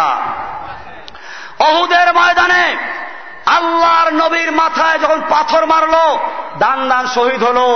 আল্লাহ তারা দেখতে পাচ্ছিলেন কিনা? দান দান শহীদ হলো তো জানেন, কেমনে তা জানেন নাকি? একটা পাথর মারলো আর রাতে পরে পড়ে গেছে, এরকম? আল্লাহ আকবার, হাদিস থেকে জানবেন। আল্লাহর নবী অহুদের ময়দানে লোহার পোশাক পরে ময়দান অবতীর্ণ হয়েছেন। শরীরে লোহার পোশাক, গলায় লোহার জাল, মাথায় লোহার টুপি। কুফাররা লক্ষ্য করল, এই লোকটাকে তীর মারলে কাজ হবে না, তরবারি আঘাত করলে কাজ হবে না। বড় একটা পাথর যদি মাথায় মারা যায়, তাহলে বসে পড়বে, নিজের দেহের লোহাগুলো ঢুকে পড়বে। এই পরিকল্পনা করে আজকাল কম সবচেয়ে হতভাগা বদবাক্ত যেটা ওকমায় আমি মহাইদ অন্য একজন, সে একটা বড় পাথর নবীর মাথায় মারলো। নবী বসে পড়লেন, লোহার যে হেলমেট ছিল মাথায় এইটার ডান পাশের আংটা, আল্লাহর নবীর গাল ভেঙ্গে দাঁতে আঘাত করল, দুটো দাঁত পড়ে গেল, লোহাটা ভিতরেই রয়ে গেল। মুসলমান একটু চিন্তা করো, দাঁতে একটু সামান্য ব্যথা হলে ছটফট করো, পাগল হয়ে যাও ডাক্তার কাছে দেওয়ার জন্য। আল্লাহর নবীর চেহারা তোমার পীরের চেয়ে বেশি বুজুর্গি ছিল, বেশি সুন্দর ছিল আল্লাহর কাছে। সেই নবীর চেহারার ভিতরে লোহা ঢুকে রইল। এমনকি যুদ্ধের পর একজন সাহাবি ওই লোহা বের করার জন্য দাঁত দিয়ে কামড় দিয়ে এমন জোরে টান দিতে হয়েছে। ওই লোকটার দুটো দাঁত পড়ে গেছে, লোহা বের হয়ে আসলো। আল্লাহর নবীর চেহারা রক্তাক্ত হয়ে গেল, দান দান শহীদ হলো আমি জিজ্ঞেস করতে চাই, ওই কাফের যখন আল্লাহর নবীর মাথায় বড় পাথর ছুঁড়ে মারছিল। আল্লাহ তারা দেখতে পাচ্ছিলেন কিনা? আল্লাহ তালার ফিরাবার ক্ষমতা ছিল না। ওই পাথর যখন মারা হচ্ছিল, আল্লাহ তারা পাথরটা উল্টাইয়া যে মারলো ওর মাথায় মারতে পারতেন কিনা? কেন মারেন নাই? এটাই বুঝতে হবে। আল্লাহ তারা উত্তর দিলেন কোরআনে। আল্লাহ তারা বলছেন, আম হাসিবি তুমাং জান্নাতা? আম হাসিবি তুম ও দুনিয়ার মুসলমানরা, তোমরা কি মনে করেছ? আংতাদুল জান্নাতা, জান্নাতে এমনি প্রবেশ করবা, মিঠা মিঠা সুন্নাত চাইবা রবিউল আব্বাল এলে তোমারই গান গাই, রবিউল আব্বাল গেলে তোমায় ভুলে যাই। তোমার নামে বিজ্ঞপ্তি দেই, তোমার নামে ব্যানার বানাই, মাঝে মধ্যে তোমারই নাম ভেঙ্গে চোরে খাই। মিষ্টির পোটলা, তিন দিনা মিলাদ, মানুষ মরলে তিন দিনা মিলাদে মিলাদে মিষ্টি, আছে না দোকান শুরু করতে মিলাদ, চল্লিশা মিলাদ। ও মুসলমান জাতি, এখন মনে হয় যেন কোরআনটা আসছে মিলাদ পড়ার জন্য। আল্লাহর নবীর জীবদ্দশায় ফাতেমা ছাড়া সব সন্তানগুলো মারা গেল। আল্লাহর নবী সন্তানদের জন্য তিন দিনা মিলাদ করেছিল কিনা? চল্লিশা করেছিল না করেছিল। হাদিস আছে কোথাও, আল্লাহর নবীর মৃত্যুর পরে সাহবাইকের আমরা নবীর জন্য তিন দিনা মিলাদ করেছিল কিনা চল্লিশা করেছিল না করেছিল। তাফসিরে মারফুল কোরআন খুলে দেখো, চল্লিশ নম্বর পৃষ্ঠে, পঁয়ত্রিশ পৃষ্ঠায়, সংক্ষিপ্ত যেটা পঁয়ত্রিশ নম্বর পৃষ্ঠায়, এছাড়া বড়টায় দেখে দেখতে পারেন, সুরা বাকারার একচল্লিশ নম্বর আয়াত তাফসির লিখেছে, মৃত্যু ব্যক্তির ঈসা আলে সাহাবের উদ্দেশ্যে পারিশ্রমিকের বিনিময়ে, পয়সার বিনিময়ে কোরআন খতম করা দোয়া পড়া অধিক পড়া, সম্পূর্ণ হারাম। যে পরে সে হারাম কাজ করে, যে পড়ায় সে হারাম কাজ করে। মৃত্যু ব্যক্তির জন্য কোরআন খতম করে পয়সা নেওয়া যায় না হারাম। আমার দেশে আছে না? আমি তো বলি, সবাইকে না, ওই ওলামায় আমাদেরকে না তারা হক কথা বলেন। একদল আছে, এরা নাপিতের চেয়েও জঘন্য। একটা নাপিত খুশি হয় যখন শোনে তার এলাকায় একটা শিশু জন্মগ্রহণ করেছে, কারণ নতুন মাথা কামাইলে পয়সা একটু বেশি পাওয়া যাবে, ঠিক কিনা? আর ওই মুর্দার খোর মৌলবী খুশি কোন সময়? যখন মাইকে শোনে, শোক সম্মত মুখে মরে গেছে, কারণ এখনই একটা খতমের দাওয়াত আসবে, এরপরে তিন দিন আর একটা দাওয়াত আসবে, চল্লিশ আসবে। অমুসলমান জাতি মুর্দারের নামে খতম করে পয়সা নেওয়া বা পয়সার বিনিময়ে খতম করা দোয়া পড়লে পয়সা নেওয়া যায় না হারাম। যেগুলো আছে সেগুলো করবে না। আল্লাহ নবী এগুলো করেন নাই। মৃত্যু হলে চারটা কাজ করতে হয়। এক নম্বর তার সম্পত্তি কাপন দাপন করা, দুই নম্বরে ঋণ পরিশোধ করা, তিন নম্বরে ওসিয়াত পূরণ করা, চার নম্বরে মধ্যে বন্ধ করে দেওয়া, এগুলো খবর নাই। খবর কি মিলাদ দাও? কার টাকা খাওয়াই না? তারপরে বেদাত করলা। আমার ভাইয়েরা বলতেছিলাম, আল্লাহর নবীর নামে মিলাদ পড়ছো, মিষ্টি খাচ্ছ, এই সুন্নাতগুলো পালন করো। নবী লোহার টুপি পরেছেন, তুমি লোহার টুপি পড়ো নবী কোরআন কায়েমের জন্য, কোরআনের বিধান কায়েম করার জন্য রক্ত দিলেন। নবী রক্ত দিয়েছেন লোহার পোশাক পরেছেন তুমিও পড়ো। পাগড়ি পরা যেমন সুন্নাত, লোহার টুপি পরাও সুন্নাত যুব্য পরা সুন্নাত, লোহার পোশাক পরাও সুন্নাত, সেই সুন্নাতগুলো জেন্দা করার জন্য তৈরি হও। এক উসমানকে মক্কার লোকের আটকাইলো, হত্যার খবর আসলো। আল্লাহর নবী চোদ্দশো সাহাবাই গ্রাম থেকে বায়াত নিলেন, আল্লাহ তারা খুশি হলেন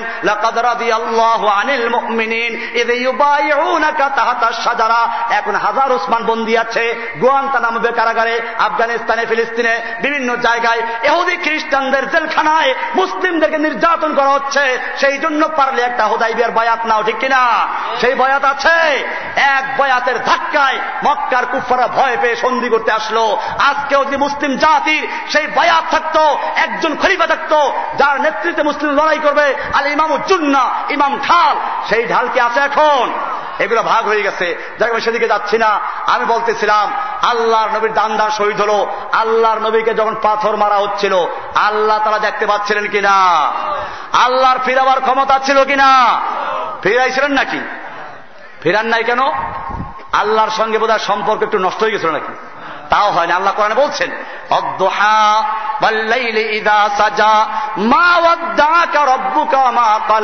হে নবী, আপনাকে আপনার রব ছেড়েও দেয় নাই, আপনার প্রতি অসন্তুষ্ট হয় নাই। বলে, তাহলে আমাকে এত মারলো, ফিরাও নাই, কি জন্য?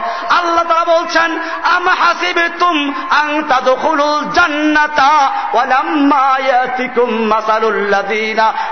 মিন মুসলমান, তোমরা কি মনে করেছ, এমনি জান্নাতে ঢুকে যাইবা জান্নাতে প্রবেশ করবা। অথচ তোমাদের কাছে আসবে না। ওই সমস্ত বিপদ, আপদ, মুসিবত যা এসেছিল তোমাদের আগের লোকদের প্রতি।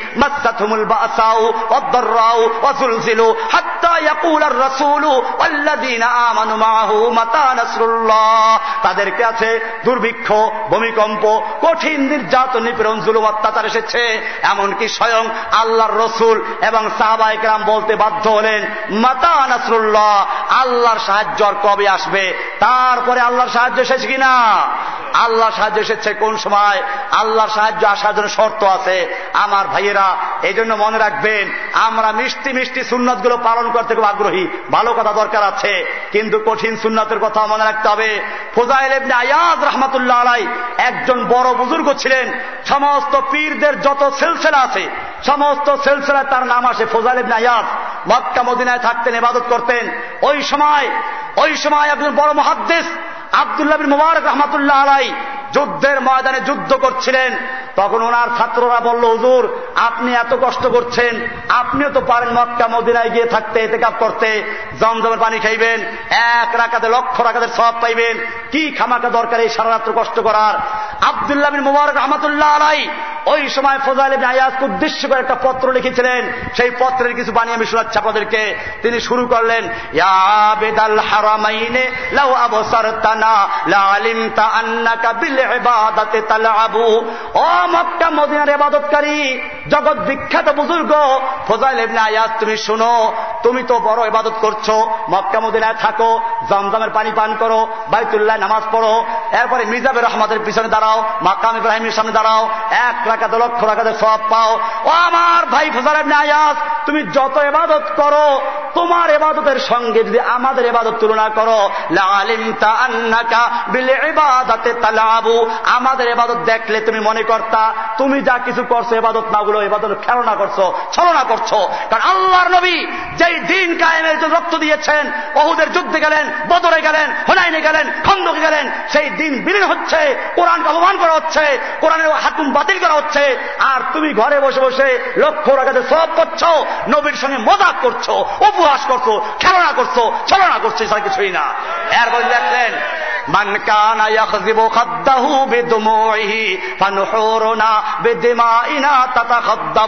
তুমি যখন ইবাদত করতে বসো এবার জজবা আসে, জিকির করতে করতে জজবা আসে, তোমার চোখ দিয়ে পানি ঝরঝর করে পড়ে, গিরিবা ভিজে যায়। ভালো কথা, চোখের পানি ভালো, কিন্তু জেনে রাখো, আমাদের যখন ইবাদত করতে জজবা আসে, তখন চোখের পানি নয়, আমাদের মাথার রক্ত, আমাদের চেহার রক্ত, আমাদের বুকের তাজা রক্ত দিয়ে আমাদের দেহটা ভিজে যায়, জোরে বলুন আল্লাহ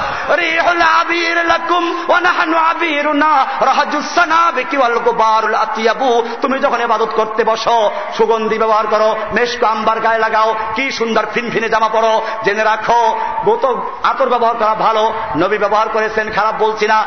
কিন্তু জেনে রাখো, তোমার ওই আতরের জন্য জান্নাতের কোনো গ্যারান্টি নাই। আর আমরা আতর লাগাই, কে দিয়ে শুনো? আমাদের ফিনফিনে জামা নাই, লোহার পোশাক পরতে হয়, আমাদের আতর গোলাপ নাই। রিহুল আবির লাকুম ওয়া নাহনু আবিরুনা রাহাজুস সানাবিকি ওয়াল গুবারুল আতিয়াবু। যুদ্ধের ময়দানে ধুলাবালু আর ওই ঘোড়ার খুরের পায়ের অগ্নিস্ফুলিঙ্গ আগুন বের হয়ে যায়, ওই আগুনের কণা। আর ধুলাবালু হচ্ছে আমাদের গায়ের আতর গোলাপ ধরে বলুন সুবহানাল্লাহ।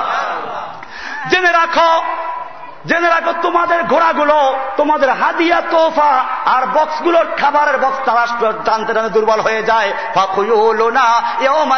হাতে তাতে আবু তোমাদের ঘোড়াগুলো, তোমাদের হাদিয়া তোফার বোঝা বহন করতে করতে ক্লান্ত হয়। আমাদের ঘোড়াগুলো যুদ্ধের ময়দানে যুদ্ধ করতে করতে ক্লান্ত হয়। বলুন আল্লাহ জেনে রাখো, হাদা কিতাবুল্লাহি তুমি যখন মারা যাবে, তোমার জানাজায় লক্ষ লক্ষ লোক হবে, কারণ তুমি জগৎ বিখ্যাত বুজুর্গ, আল্লাহর অলি পীর, লক্ষ লক্ষ মুরিদ তোমার আছে। কিন্তু জেনে রাখো, তুমি মারা যাওয়ার পরে তোমার কাপড় খুলে ল্যাংটা করা হবে, তোমাকে গোসল করা হবে। আমি আল্লাহ রাস্তায় শহীদ হলে আমাকে গোসল করার প্রয়োজন নাই, আমার কাপড় খোলার প্রয়োজন নাই, আমার শরীরের কাপড়, আমার রক্ত সবাকে দাপন করা হবে। কামতের মাঠে আমরা যখন উঠব আল্লাহ হাবি বলেছেন বুখারের হাদিস ইয়াস দামান, আমাদের জখমগুলো তাজা হয়ে যাবে, তাজা হয়ে যাবে। রিহু, রিহুল মিসকে লাউনুদ্দাম রংটা হবে রক্তের রং ঘেরানটা হবে মেশকাম্বারের রং। জোরে বলুন সুবাহ আল্লাহ মেশকাম্বারের ঘেরান রংটা হবে রক্তের রং। ঘেরানটা কিসের? আমরা সেইভাবে উঠব, আমাদের জামা কাপড় খোলা হবে না, আমাদের গোসল দেওয়া হবে না, তোমাকে গোসল করানো হবে, কাপড় চোপড় খুলে ল্যাংটা করে অন্য কাপড় পরানো হবে। ও আমার ভাইরা, তুমি যখন মারা যাবে, তোমার জানাজায় লক্ষ লক্ষ লোক হাজির হবে, আমার জানাজায় লোক হবে না, দরকারও নাই, আমি তো শহীদ, আমি তো কি?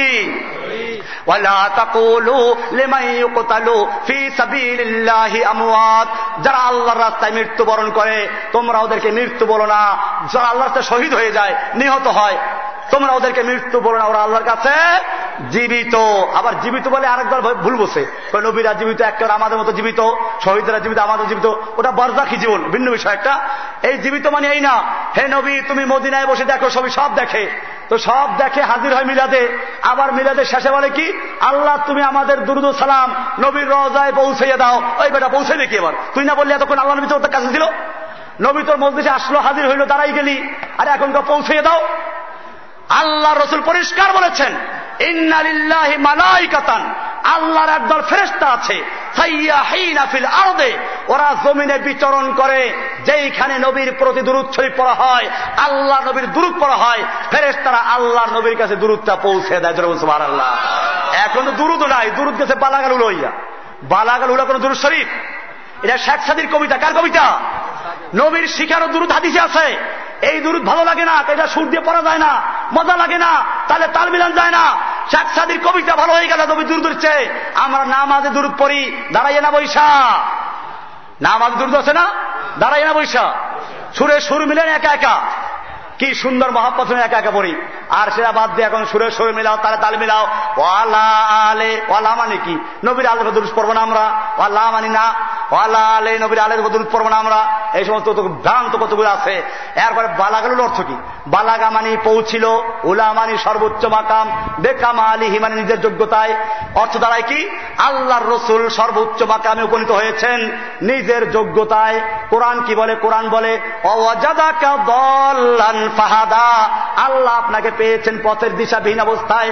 আল্লাহ আপনাকে হৃদায়ত দান করেছেন। আল্লাহ বলছেন আপনার ইসলামী উচ্চম দান করেছি। আল্লাহ বলেন, আপনাকে আমি দিয়েছি। আর বালাগাল উলাওয়ালা বলল যে, না নবী, নিজের যোগ্যতায় কামালে পৌঁছে গেছে। এইটাকে দুরুদের চেয়ে বেশি মর্যাদা দেওয়ার কি জন্য? কারণ শয়তান, এই বেদাত করলে শয়তান খুশি হয়। বেদাত করলে কে খুশি হয়? এই জন্য সব জায়গায় বেদাত, নামাজ পড়ে রসুলের তরিকায়, হজ করে রসুলের তরিকায়, জিকির করতে গেলে তরিকা যায় আলাদা হইয়া বিভিন্ন তরিকা কত তরিকায় চলে যায়। ও আমার ভাইয়েরা, আমাদের খেয়াল রাখতে হবে আল্লাহ নবীর তরিকা ছাড়া যদি এবাদত করা হয়, কবুল হবে না, বাতিল হবে? আমরা জোহর পরি কয় ফরজ কয় রাখাত আসল কয় রাখাত এসা কয় চার রাগাত মাঝখানে মাগরীব কয় রাখাত এখন মাগরীবের নামাজ যদি কোনো ব্যক্তি চার রাখাত পড়ে নামাজ হবে না বাতিল। কেন বাতিল? ভালো নিয়েতে পারব সুন্দর নিয়েতে পারব এক রাখাত বাড়বে সোহান আজিম বাড়বে আলা বাড়বে নামাজ হবে না বাতিল।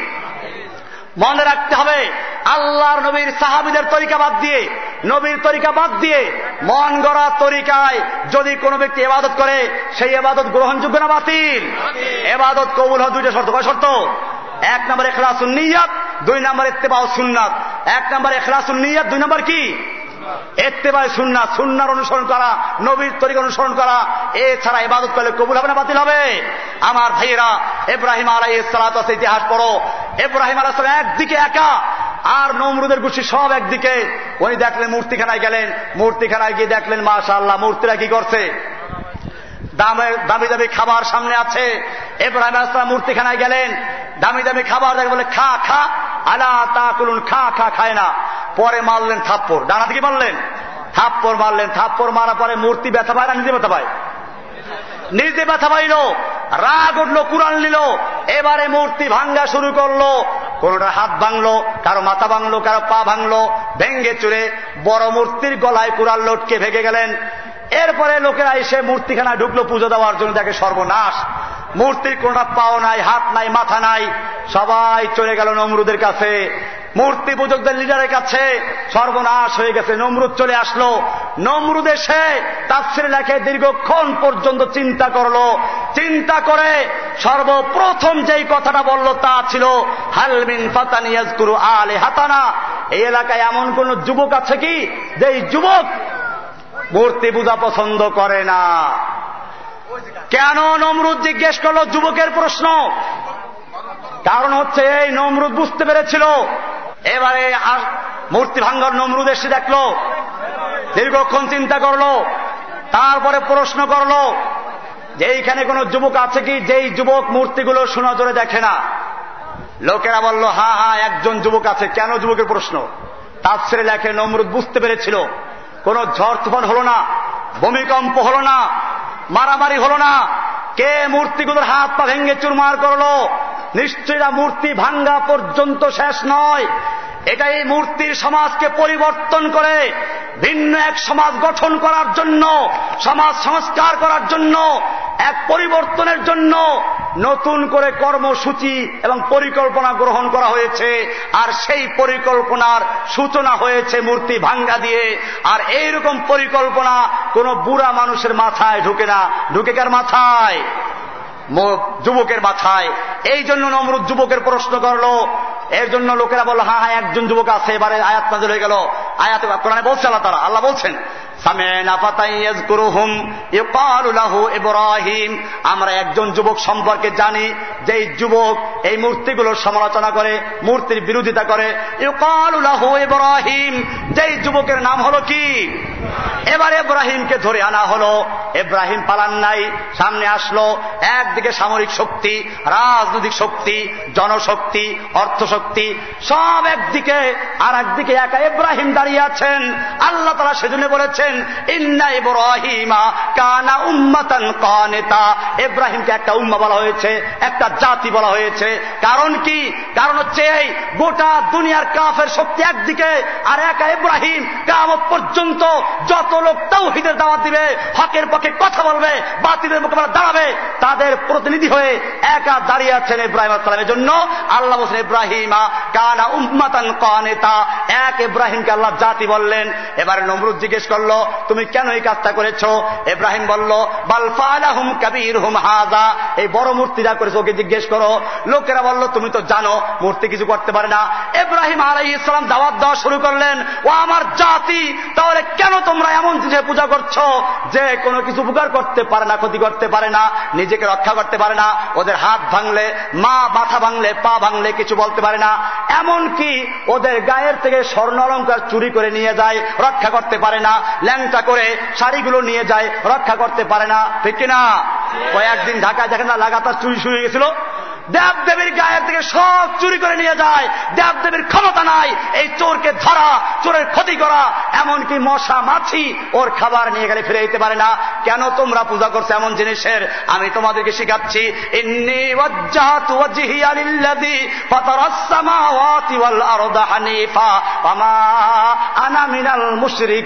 আমি আমার চেহারা মতো অজ্জ করলাম কার দিকে? না কোনো খাজা বাগার দিকে, না কোনো পীরের দিকে। পীরের দিকে কলম মিলাও। কলব মিলেতে পীরের দিকে হুজুরের কলব, পীরের ছবি অন্তরে বসাইতে হবে। বই আছে, অনেক লম্বা সময় লাগবে। ইতিমধ্যে স্লিপে গেছে। যাই হোক এই জন্য আমি বলতে সঙ্গে করে যে পীরের দিকে ছবি মিলায়। ও আমার ভাইয়েরা, আল্লাহর নবী পরিষ্কার বলেছেন, যেই ঘরে কোনো কুকুর থাকে অথবা কোনো প্রাণীর ছবি থাকে, সেই ঘরে আল্লাহর রহমতের ফেরেস্তা প্রবেশ করে না।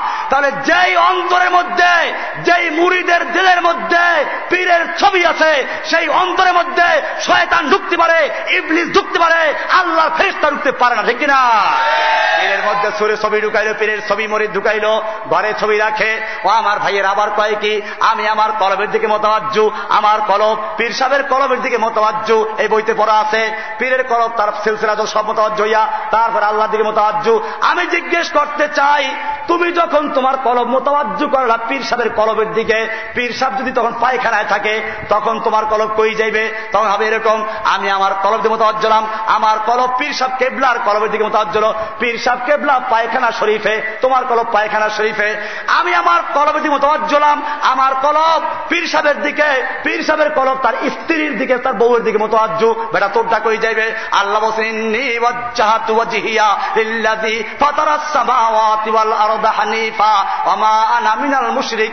আমার মতবাজ্য কার দিকে একমাত্র? আমার ভাইয়েরা, এরকম ইব্রাহিম আলাইহিস সালাম যখন দাওয়াত দেওয়া শুরু করলেন, শেষ পর্যন্ত নমরুদ্র আগুনে নিক্ষেপ করল। আল্লাহ বললেন, না, আগুনে নিক্ষেপ করার আগ পর্যন্ত সাহায্য করেন নাই। যখন আগুনে নিক্ষেপ হয়ে গেল, তখন আল্লাহ তারা সাহায্য করেছেন কিনা? আল্লাহ বলছেন আলা ইব্রাহিম। আগুন ঠান্ডা হয়ে যাও। আল্লাহ ঠান্ডা করেছেন কিনা? ঠিক তেমনি ভাবে যে আল্লাহ তাআলা এব্রাহিমের জন্য নমরুদের আগুনকে ঠান্ডা করতে পেরেছেন। সে আল্লাহ এখনও জীবিত আছেন কিনা? এহদি খ্রিস্টানদের সমস্ত বোমাগুলোকে ঠান্ডা করে মমিনদের সাহায্য করতে পারেন কিনা?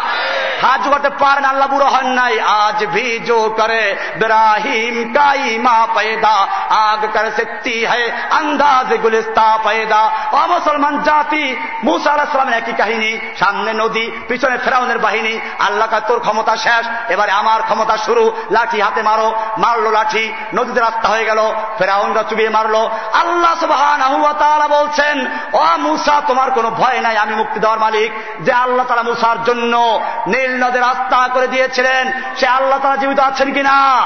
আটলান্টিক মহাসাগরে রাস্তা করে দিয়ে আমেরিকার হোয়াইট হাউস পর্যন্ত ইসলামের পতাকা উদ্দিন করার তৌফিক দিতে পারেন কিনা?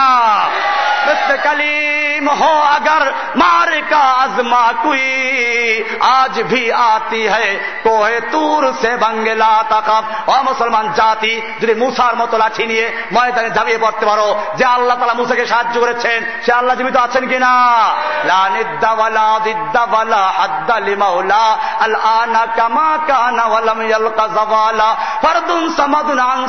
খালকি কামালা। ইন শিতা মিনাল খাউফি আমানা ওয়া সালামা।